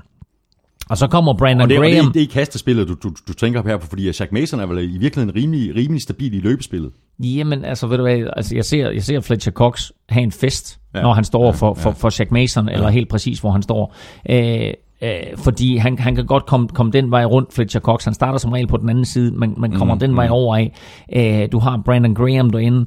Øh, du har andre øh, at på den her defensive linje, som vil komme til at lægge pres på Patriots. Både når der skal løbes, og når der skal kastes. Og det, som Eagles gør bedre end nogen anden i ligaen, øh, det er at rotere på den defensive linje. Det vil simpelthen sige, hele tiden sørge for, at vi har friske kræfter på banen. Præcis. Og det er vigtigt på det enkelte play, men det er også mm. vigtigt i fjerde kvartal, at du ikke løber tør for energi der. Mm. Så selvom du altid helst vil have Fletcher Cox ind på banen, jamen så tager han lige et play eller to på sidelinjen hister her, så kommer han ind igen og er klar. Og de gør det øh, især med deres defensive ends, men de gør det også med deres defensive tackles. Øh, og det her med, at de er i stand til at gøre det, uden at de mister væsentlig kvalitet, mm. det kan altså godt gå hen og blive afgørende på den lange bane. Og det er vel bare, at øh, der er øh, Eagles bare et, øh, et klasse eksempel på, hvordan man bygger et forsvar op, og at man sørger for at, at, at drafte på den defensive linje, og, øh, og så selvfølgelig sørge for, at, at der kommer nogle spillere øh, til i, i free agency, fordi deres bredde lige præcis på linjen er simpelthen så imponerende. Jeg, jeg, jeg husker hvor, hvor vi, får den skulle spille mod, mod Eagles tidligere på, på, på, på sæsonen der var det den helt store historie også øh, i, i, i, i San Francisco-medierne. Det var den her defensive linje, at der var bare hele tiden friske folk. Og der er et hav af første runde draft picks øh, derpå. Øh, Fletcher Cox og, og yeah. Brandon Graham er begge to øh, første runde draft picks, og det er Derek Barnett også, som jo lavede den her, øh, fremtvang den her fumble i sidste uge imod Vikings. Øh, så de har investeret rigtig, rigtig meget i den defensive linje. De har investeret rigtig, rigtig meget i den offensive linje. Og det er det her med at vinde i skyttegraven, som vi også svarede på et spørgsmål i sidste uge, ikke? omkring Bill Belichick-filosofien, som jo går igen flere steder, men altså også går igen her mm, mm. hos Philadelphia Eagles, at det drejer sig om at være øh, god og dygtig og dominerende op foran, både på den defensive linje og den offensive linje. Og øh, de er altså gode Eagles på den defensive linje. Det er de. Min konklusion øh, i forhold til, til de defensive linjer, det er, at jeg har Eagles som, øh, som den bedste linje. Øhm, ubetinget Eagles øh, på den defensive linje. Var vi ikke, øh, var vi ikke i gang med O-line faktisk? Eller var vi, øh, var vi i gang med defensive linjer? Var i den grad i gang med defensive linjer, det vi talte om de sidste 10 minutter. Oh, undskyld, det var bare fordi, jeg sad og tænkte O-line. Havde vi, havde vi lavet vores, ja, vi havde lavet vores konklusion på, at O-line var bedst for, øh, for, for, øh, for, for, Eagles. For Eagles. Ja. Okay, og direkte over i defensiv linje, med defensiv linje, at de også er bedst der. Ja. Men jeg synes bare ikke, vi har talt om defensiv linje for Patriots. Forstår ikke? Ej, jeg, er ret sikker på, at vi, sad og talte om offensiv linje. Nå, jeg, jeg også konkluderet, så gik vi til Eagles uh, defensiv linje, og så vi sprunget Patriots over. Det er du er fuldstændig ret. Ja. Øhm, så konklusionen, hvem, hvem? konklusionen på den offensive linje er, at den offensive linje for Eagles er bedre end den offensive linje for Patriots. Fuldstændig korrekt. Godt. Nu kan du gå videre til defensiv linje, som, som, vi, ikke har talt, som vi ikke har talt om de sidste 10 er, minutter. Som vi er i gang med at snakke om. Oh, med Fletcher Cox og Brandon Graham og Derek Barnett ja. og øh, ja. Timmy Jernigan, ja. og jeg skal, jeg skal komme efter dig. Vi nærmer os en time og øh, tre ja. kvarter, Claus. Øh, Godt. D-line. Øh, for Patriots, der har vi øh, Lawrence Guy, Malcolm Brown, Øh, han fylder rigtig godt ind på, på midten. Så har vi Trey Flowers, øh, bedste pass rusher fra Patriots. Øh, 6,5 sack i sæsonen, havde 2,5 sacks i sidste års Super Bowl. Mm. Øh, og har vi Eric Lee, defensive ends, kom til fra Buffalo's practice squad. Jeg synes, du glemmer en. Og det kan, du, det kan også være, det kommer an på, du, du betragter ham som outside linebacker, eller hvad? James Harrison. Ja, Okay. Ham har jeg som er som, som outside linebacker. Ja. Men han er jo sådan set, altså han er jo sådan set nok deres, deres bedste pass rusher. Jeg er enig. Han er kommet ind, og øh, han har noget, han skal bevise. Så øh, han øh, kommer ind, og han kommer faktisk med stor sandsynlighed øh, til at skifte lidt mellem højre og venstre side. Mm. Så man kunne godt mm. forestille mm. sig, at øh, de vil have James Harrison over og skulle stå over for øh, Vaitai på, på Eagles øh, offensiv linje. Og får de det, så har de altså et matchup, som de godt kan vinde. Ja. Men, men Trey Flowers kommer også til at stå derop, og hans matchup med, med, med Vaitai bliver også rigtig, rigtig vigtig at følge, fordi Vaitai er det svage punkt på den offensive linje hos Eagles. Han var det ikke nødvendigvis mod Vikings, men sådan, hvis du ser på tværs af, af den offensive linje, så er han det svage punkt. Mm. Og der vil både Trey Flowers og James Harrison altså øh, forsøge at få lagt pres på ham og forsøge at komme ind til Nick Foles mm. den vej. Mærkeligt at skulle se. Øh, altså, det, det er stadigvæk mærkeligt, at, øh, at Harrison ikke spiller i Steelers uniform. Øh, hvis jeg lukker øjnene ja. og ser James Harrison, så er han i en Steelers uniform. Men altså, øh, Patriots er selvfølgelig glad for at have ham. Øh, men, men der hvor han er i sin karriere, altså han, ham kommer de også til at rotere. Han vil vel mest blive en sådan en situational player, altså for eksempel på tredje downs Ja, Harrison. Ja. Ja, jamen, han, altså, han spiller selvfølgelig ikke hele tiden, men altså, øh, øh, han, han kommer ind, og øh, jeg tror ikke kun, det bliver på tredje downs, altså han skal, han skal nok få halvdelen af de defensive snaps mm. på, på forsvaret, det vil jeg tro. Godt, jeg har altså James Harrison stående nede ved, ved, ved er linebackerne, ja. øhm, og dem kommer vi så til at tale om øh, lige om lidt. Øh, Er der andre, du vil øh, fremhæve øh, på? Nej, ikke på den defensive linje. Nej. Jamen, så kan vi konkludere nu. Så kan vi konkludere. Og her siger jeg også Eagles. Det gør jeg også. Sådan der. Og så hopper vi videre til, Sådan. til, til linebackers. Vi har allerede gang i, øh, i øh, James Harrison. Øhm, og som du også sagde, jamen, altså, han er jo, han er jo øh, helt klart øh, deres bedste øh, bud som, som pass rusher. Øh, Ja, det er han, og altså nu, nu sagde jeg før, at, det sådan, at de spiller en 4-2-5, og der kan man egentlig betragte det som en, en øh, man kan næsten, altså, det, er virkelig kompliceret med, med det her øh, Patriots forsvar, fordi de spiller bare ikke konventionelt. Du kan ikke sige, at de spiller en, en, en, en 4-2-5, eller en 4-3, eller en 3-4, fordi de de justerer meget. Du kan også godt sige, at de spiller en, en, en 3-2-5, og så med James Harrison øh, som, som pass rusher, eller edge rusher. Øh, så det er sådan, du ved, meget sådan lidt en amøbe, du ved, sådan, sådan hele tiden udviklende, og lidt afhængig af, hvad der sker i situationen, og hvad der sker i løbet af kampen, der kan øh, Bill Belichick og Matt Patricia altså justere. Men principielt så spiller de en 4-2-5, og det betyder, at vi egentlig kun skal koncentrere os om to linebackers, eller hvis du betragter James Harrison som en outside linebacker, så som tre. Men de to startende linebackers, det er jo altså øh, Kyle Van Noy, mm. og så er det Elandon Roberts. Og Elandon Roberts øh, kom egentlig ind sidste år og gjorde det meget godt, øh, da han kom ind øh, og overtog øh, for, en, øh, for Jamie, Jamie Collins, da han mm. blev sendt til Cleveland. Og blev så for alvor bedt om at steppe op, dengang de mistede Dante Hightower. Præcis, fordi Dante Hightower, der var sidste Super Bowls helt store forsvarsspiller, er jo skadet, han er ude for Patriots, han er ikke med, så derfor så er det altså sådan to forholdsvis ubeskrevne blade, og men Kyle Van Noy selvfølgelig har været i ligaen i mange år, så er det jo ikke sådan en household name. Så, så det er de to linebackers, som, som Patriots sætter deres lid til i den her 4-2-5 opstilling. Mm. Æ, og så selvfølgelig, som nævnt et par gange nu, med, med James Harrison som en slags tredje linebacker. Mm. Æ, og øh, det der er med dem, og det der i det hele taget er med Patriots øh, hold, det er jo, at de lever efter devisen do your job. Så selvom det måske ikke er de bedste spillere, så er de bare omgivet af 10 andre spillere, øh, som alle sammen gør det, der er designet, Altså, de de, er blevet bedt om, de og de gør det coachet, godt. coachet de er godt. så godt coachet. Øh, og det betyder, at du kommer ikke til at blive udstillet som Patriots-spiller. Du vil altid vide, jamen hvis jeg gør mit arbejde så, og står på det rigtige punkt, jamen så er der en stor sandsynlighed for, at jeg kan lave det her play, eller ham ved siden af mig laver det play, ja. fordi jeg har gjort mit arbejde, og så er det ham, som, øh, som kommer ind og får lavet taklingen, eller sækket, eller slår bolden ned, eller hvad det måtte være. Så er vi på øh, Eagles, der har vi Michael Kendricks, øh, som du også talte om lidt øh, tidligere, Claus, og så øh, Daniel Ellerby og Nigel Bradham. Øh, Kendricks ser ud til at have det rigtig godt i det her Jim Swartz øh, system. Han havde 10 taklinger i, øh, i NFC-titelkampen. Øh, Spiller rigtig godt. Jamen det gør han, og han er også han er deres bedste linebacker.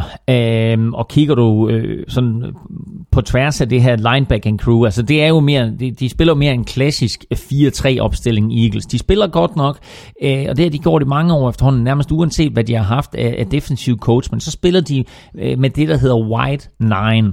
Øh, og White Nine betyder, at man simpelthen har de to defensive ends til at starte meget, meget langt ude, mm. og så nærmest i sådan en sprinterposition, hvor øh, de står øh, vinklet med retning direkte ind mod quarterbacken. Øh, og det er meget, meget svært for den offensive tackle at håndtere, når man kommer der. Og man kan bruge White Nine både imod kastangreb og mod løbeangreb. Når man gør det imod kast, så tager man simpelthen den her White Nine defensive end og hammer ind i den offensive tackle og sørger næsten for, at det hele bliver klumpet sammen ind i midten. Og når man kommer som pass rusher, jamen så prøver man selvfølgelig på den her White Nine position at suse rundt om hjørnet og komme rundt om den offensive tackle og komme ind og få lagt pres på, på Tom Brady med det samme. Men det betyder også faktisk, at der er nogle ret store huller nede bagved, øh, og skulle håndtere for linebackerne. Og der må vi bare sige, at øh, Daniel Ellerby, middle linebackeren, der kom til for Ravens, øh, og i mange år stod lidt i skyggen af Ray Lewis, har bare gjort det super, super godt. Jeg kom jo ind, dengang Jordan Hicks blev skadet. Præcis. Og Jordan Hicks, altså nu nævnte jeg tidligere, at de fik det skadet deres, deres, deres bedste linebacker, selvfølgelig Jordan Hicks, som, som røg ud. Mm. Eagles har været ramt af et hav skader, og, og det her, det var et hårdt slag på dem forsvarsmæssigt, men altså uanset hvad de blev ramt af, så har de bare igen vist, vi er et godt hold, ja. og vi lever efter et princip, som hedder Next Man Up, der er opfundet af et, af et andet NFL-mandskab. øhm, men de gør det godt. Michael Kendricks gør det godt, og Nigel Bradham igen, lidt det svage led, både mod løb og mod kast, men som gruppe øh, er de egentlig helt okay. Mm. Konklusion. Jeg har øh, skrevet uafgjort. Nej, jeg har også skrevet uafgjort. Fuldstændig. Fantastisk.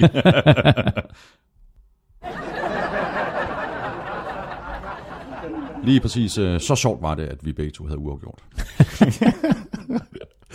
Claus, lad os så se på uh, cornerback og safety.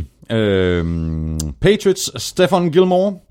Uh, kom til for Bills. Uh, så har vi Malcolm Butler. Uh, vi har talt om dem begge to. Patrick Chung, David McCourty og Duron Harmon. Uh,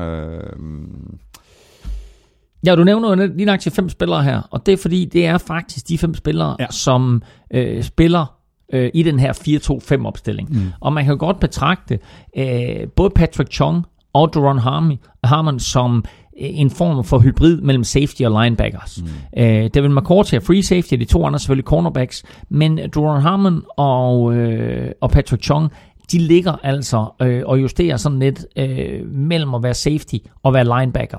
Og Patrick Chung får en enorm stor opgave i den her kamp, fordi han et selvfølgelig skal være med til at stoppe Ajayi, han skal være med til at stoppe LeGarrette Blunt, men han skal også være en af dem, som holder øje med Zach Ertz. Mm. Så jeg kunne godt forestille mig, at Patrick Chung får en ret markant rolle for Patriots i den her kamp. Og jeg synes faktisk, han, han startede sådan, han var lidt øh, svingende i, i, i, starten af, af sin karriere, og faktisk måske i virkeligheden også starten af sæsonen. Nu synes jeg, han er solid, og han takler stenhårdt. Han er god, men han havde det svært imod Jaguars. Han havde ikke nogen god kamp mod Jaguars. Han missede flere taklinger, og, øh, Leonard Fournette slød ham, snød ham et par gange. Øh, Patrick Chung skal være sikkerheden selv i den her kamp. Øh, fordi, øh, som jeg lige sagde før, jeg kunne godt forestille mig, at han er en af nøglefigurerne på det her Patriots-mandskab øh, i, i alt, hvad der hedder øh, op omkring line of scrimmage, så både når det drejer sig om at stoppe løbet, men også små korte kast, for eksempel Zach Ertz. Og så nævnte du også, at Devin McCourty, sagde du, sagde du ikke, at han var en, øh, sådan en slags øh, hybrid? Øh, Nej, mere Duron Harmon. Okay. Øh, fordi øh, For det mener du også, at han, altså det er ham, der, der er lederen på deres, øh, i, i deres secondary, ikke? Jo, Devin McCourty? Ja. Jo, altså han er free safety, og det er tit free safety, der er ja. øh, lederen, ja, og ham, der ligesom justerer. Og, og tidligere spillet cornerback. Han er, han er kommet fra cornerback, øh, så han har de der evner til at kunne øh, være, være med i opdækning også. Øh, men, øh, men jeg forestiller mig lidt, at øh, Devin McCourty i den her kamp bliver lige broen, der løber rundt ned bagved. Mm. Øh, enkelte gange vil han selvfølgelig have nogle deciderede mand-til-mand opgaver, men ellers så tror jeg, at det, det primært er ham, der kommer til at ligge og justere med de andre. Og Duron øh, Harmon, han havde fire interceptions i øh, sæsonen. En af dem imod øh, Steelers øh, på det der fake spike fra, Åh oh, ja, det er fra rigtigt. Ja, det er rigtigt, ja. Så har vi øh, Eagles. Øh, Jalen Mills øh, leverede flere store spil imod øh, Julio Jones, øh, blandt andet på fjerde down i divisional-kampen mod øh, Falcons. Og så har vi øh, Patrick Robinson. Øh, er det ikke første sæson med Eagles, han spiller? Jo, han er kommet til fra Colts. Ja, præcis.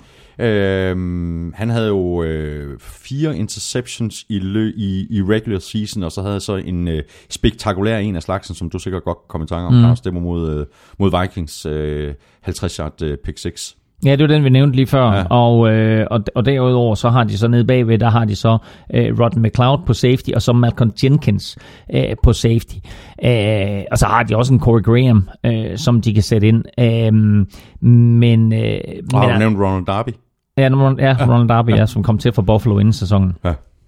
Missede, Og- missede otte kampe øh, i begyndelsen af sæsonen faktisk. Jeg tror, han, han fik en ankelskade i... Han var, han, ja, ja, lige. I Han runde, så ikke? virkelig, virkelig god ud i preseason, og så kom han ind, og så var han ikke lige så god i starten af sæsonen, og så blev han skadet, og nu er han så tilbage, og nu gør han det faktisk rigtig, det rigtig ser godt. ud som om, han topper på det rigtige spil. Han Øh, spillede godt mod Falcons, og han spillede fremragende mod Vikings. Ja, men det gjorde han. Øh, og øh, jeg, vil- jeg tror, han kom tilbage lige i starten af december eller noget i den retning, mm. og fra det punkt af, der blev Eagles kasteforsvar altså bare markant bedre.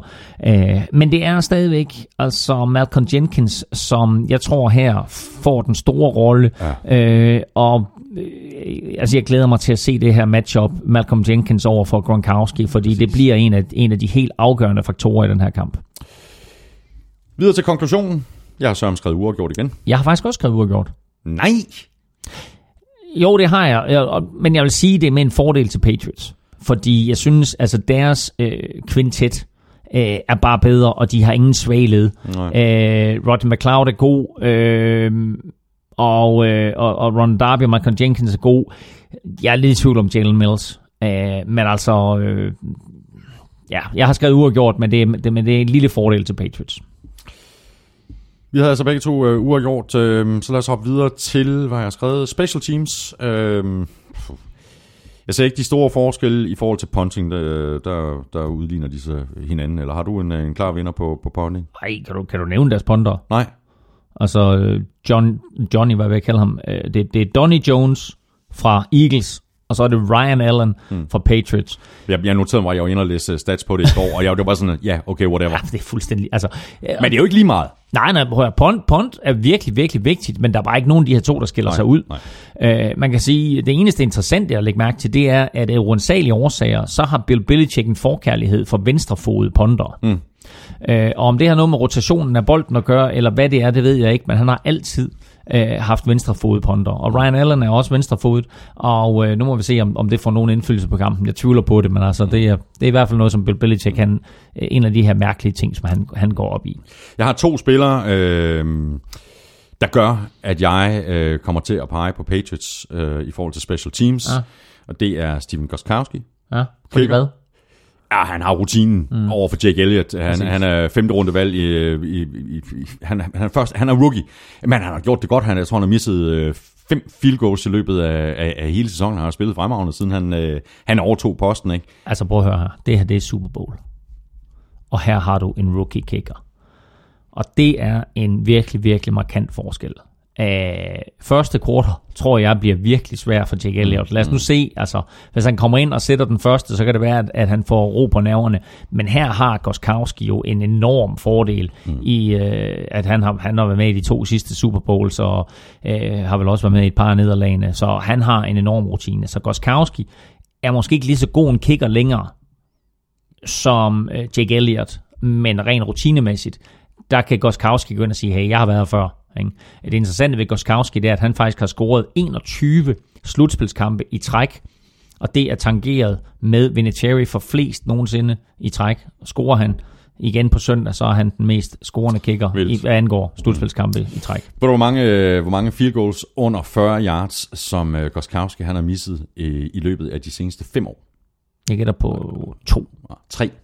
Men det er ikke mange, vel? Nej, det er helt vildt. Han er godt nok uh, Mr. Stability, Ej, det er han. altså det er fuldstændig han bare money. Det var den, det var den ene øh, grund til, at jeg kommer til at pege på, på Patriots på, på special teams.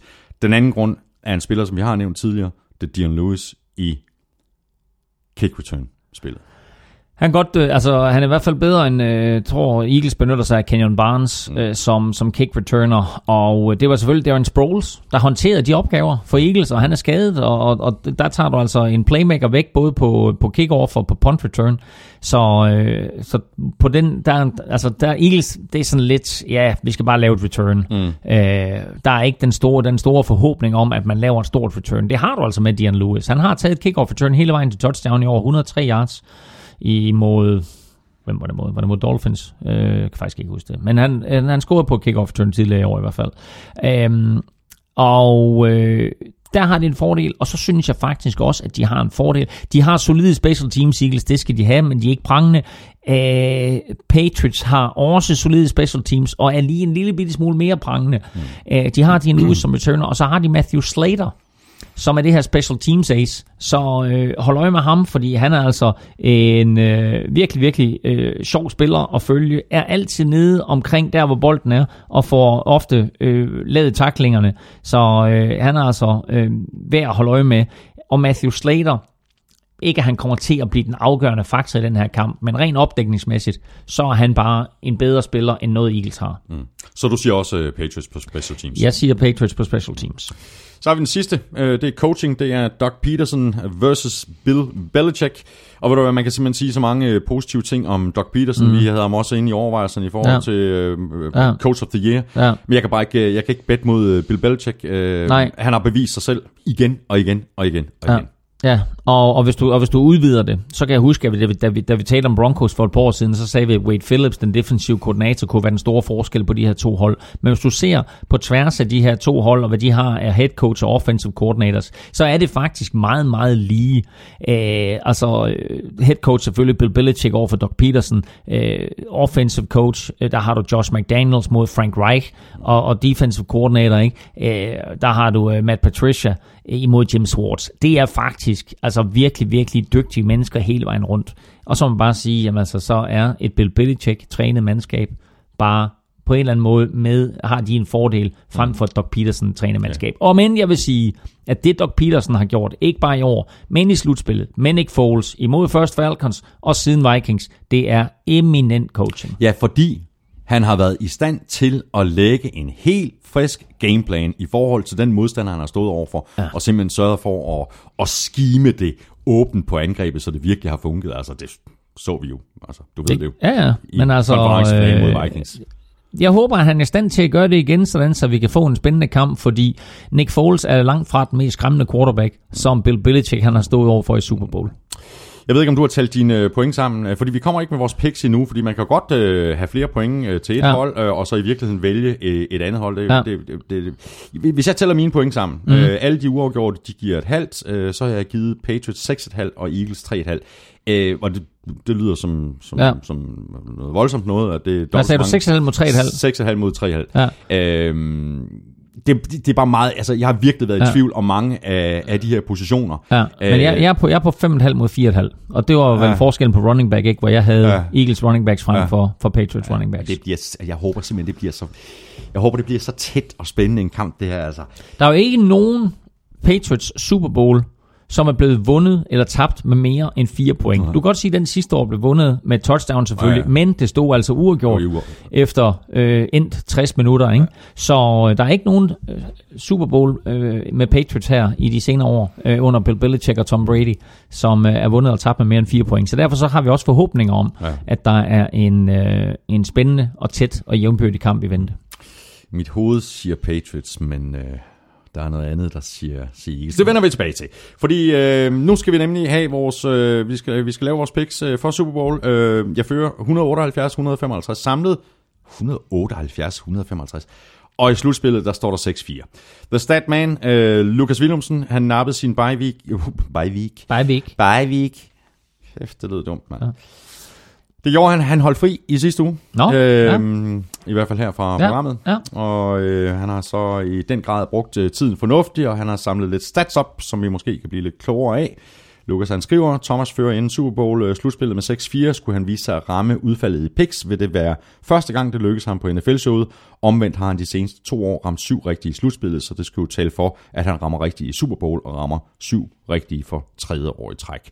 Claus missede Carolinas sejr i 2015-sæsonen, men ramte sidste års mirakuløse comeback og skal således i år forsøge at gentage succesen.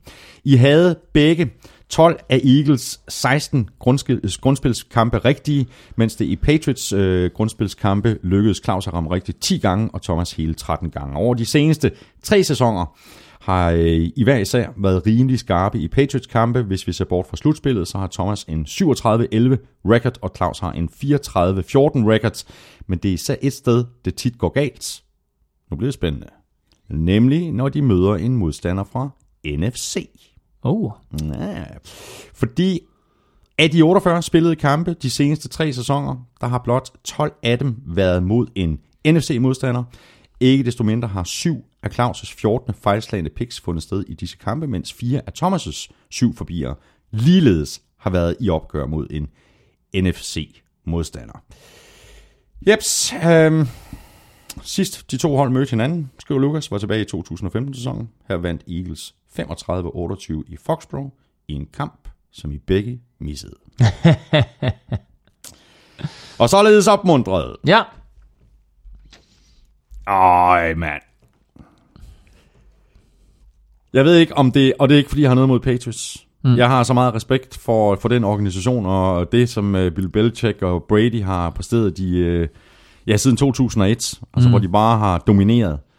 Jeg kunne bare godt tænke mig, at der skete noget nyt, og det kan godt være, at det er derfor, jeg siger Eagles. Men ja. jeg har også en godt, jeg har en mavefornemmelse. Ja. Mit hoved siger Patriots, men jeg siger Eagles. Og øh, jeg kan godt følge din mavefornemmelse, og jeg kan også godt følge din tankegang omkring, at man godt vil have, at der sker noget nyt. Jeg tror, at Patriots forsvar ja. og Bill Belichick bliver for stor en opgave for Nick Foles. Ja. Så jeg siger Patriots.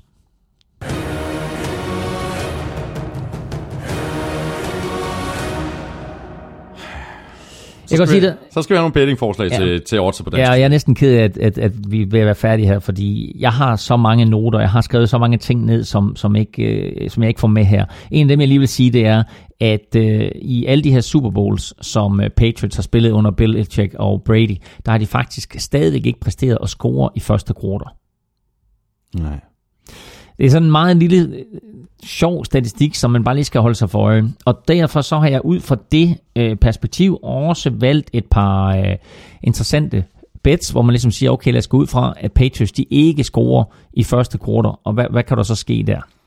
En af de ting, der kunne ske, det var for eksempel, at øh, Eagles scorer de første point øh, i form af et field goal. Det giver 1,85 igen. Mm.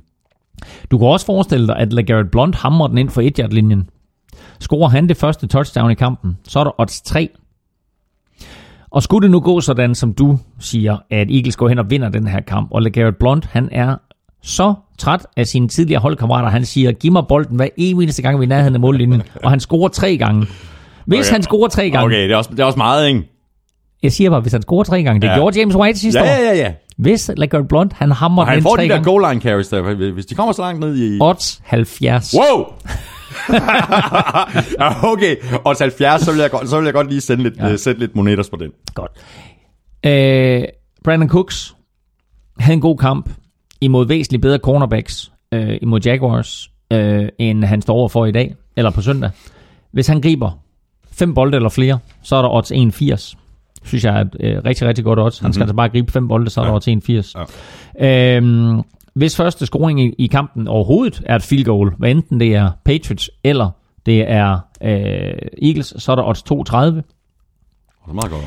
Uh, Eagles kan tillade sig at tabe med et touchdown.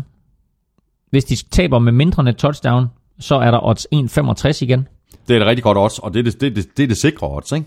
Det synes jeg er det sikre odds, fordi det her, det er i, i forhold til det, vi talte om før, mm-hmm. at alle Patriots Super Bowls blev afgjort inden for 4 point, så er, er det her faktisk øh, et, et rigtig godt odds. 1,65 på, at Eagles taber mindre end et touchdown.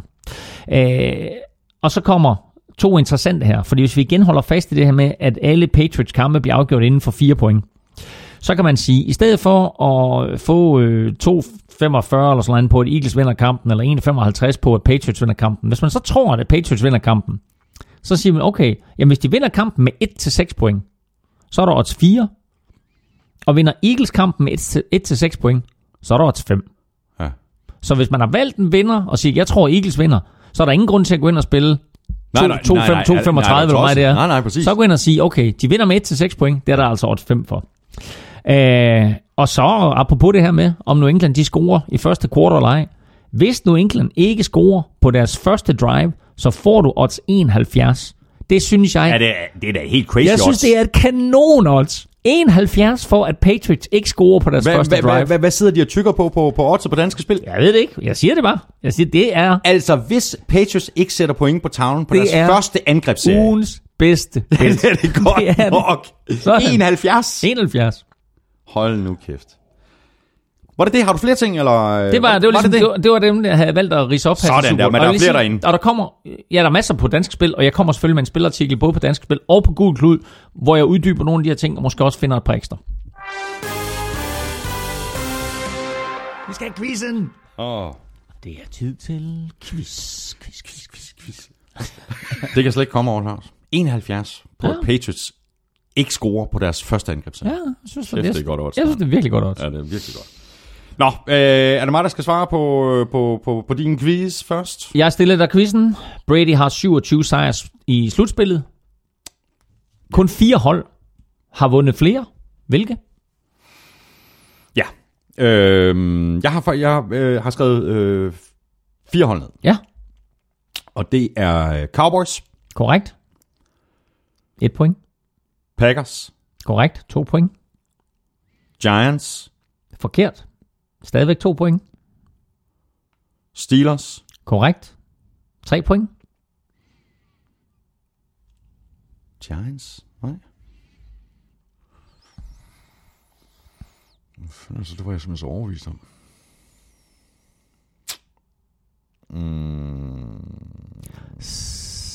San Francisco 49ers. Det er rigtigt. San Er de Fran- helt, helt deroppe? Steelers 36, Packers 34, Cowboys 34 og 49ers 30. Giants blev grundlagt i 1925. De har vundet fire Super Bowls. De har kun vundet 24 kampe i slutspillet siden 1925. Chicago Bears, grundlagt og et af NFL's ældste hold, grundlagt i 1922, har kun vundet 17 sejre Oh, det er godt nok i vildt. slutspillet. Det overrasker mig alligevel med Giants, fordi de har jo, øh, sådan de senere år sådan skulle kæmpe for baghjul for at, at komme med øh, i slutspillet og skulle spille wildcard-kampe. Og... Nå, jamen, øh, men jeg fik 3 ud af 4, og så glemte jeg mine 49ers, var det en skandal. Det er en skandal. Du får lige en sidste. Skandal. Sidste stat her. Tom Brady og Bill Belichick har i 17 sæsoner sammen vundet flere playoff-kampe end Browns, Cardinals og Lions til sammen i deres 231 NFL-sæsoner. Kæft, hvor det tosset. Nå, jeg fik 3 ud af 4. ja, Nu må du se, om du kan få øh, 3 ud af 3, eller hvad du kan få i, øh, i det quizzen. ja. Altså, spørgsmålet var, altså Eagles var 7-9 i 2016. Ja. De kan blive det fjerde hold, der vinder øh, Super Bowl året efter, at de havde en losing season. Hvem var de tre andre? Du har nævnt det ene. Ja, Rams. Ja. Tilbage i, I- 1998. Ja, Super Bowl 34, ikke? ja. Som må, Eller, de var, eller de var 4-12 i 98, så vandt de så året efter. Præcis. Ja. Så må øh, San Francisco 49ers fra Super Bowl 16, de må også være det ene af dem, fordi de kom, der kom Bill Walsh ind og havde to sæsoner, hvor det gik knap så godt, og så vandt de lige pludselig hele lortet. Så jeg siger, jeg kan ikke huske, hvad de gik året før, men de går sådan 5 og 11 eller noget. Ja, det er på 6-10 6-10. i år, i hvilket årstal? Ja, nu er det 16, så har det været 83, 83 ikke? Så det må være... tre- Ja, de har vundet... Altså, Super Bowl 16 var i... Nu skal jeg tænke mig om. 20 var i... 20 var i 86, ikke? Så 16 har været i 82, ikke? Jeg har skrevet her, at de var, de var 6-10 i 80. Ja, jeg tænker, jamen det passer også, Ja, fordi, 80. det, fordi det er Super Bowl, Super Bowl, Exactly, og det er så Super Bowl året er efter. 82, ja, ikke? det er sæsonen, 81 sæson. sæson, sæsonen 81. Exactly. Det var to. Og så Det er det flot. tredje... Ja. Ej. Uh, det tredje... Um, ej, jeg har ingen anelse.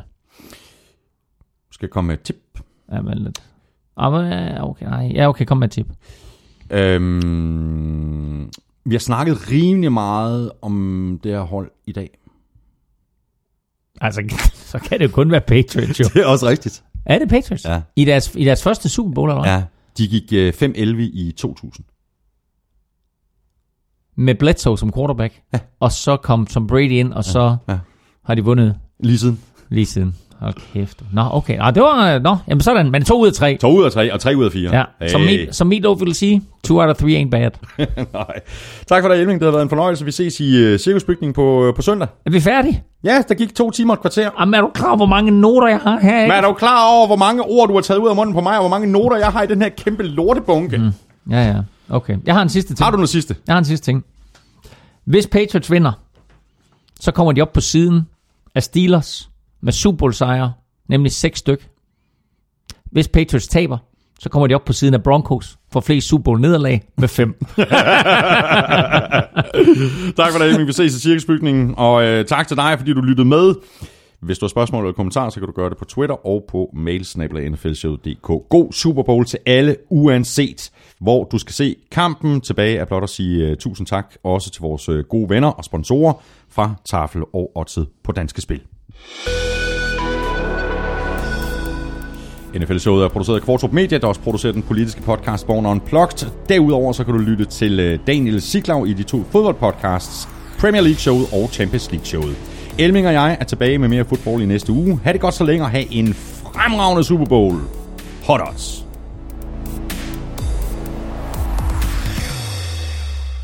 Og det kunne blive den bedste Super Bowl måske nogensinde. Kom for selvfølgelig svært ved at overgå sidste år. Men det er i hvert fald det bedste hold på papiret, som Patriots har spillet mod i alle deres Super Bowls. Eagles er det eneste hold, de har mødt i alle de her otte Super Bowls, de nu har været ude i under Bill Belichick. Både med et top 5 angreb og et top 5 forsvar. Så fik du alligevel det sidste ord, Elming. Er du så glad? Ja,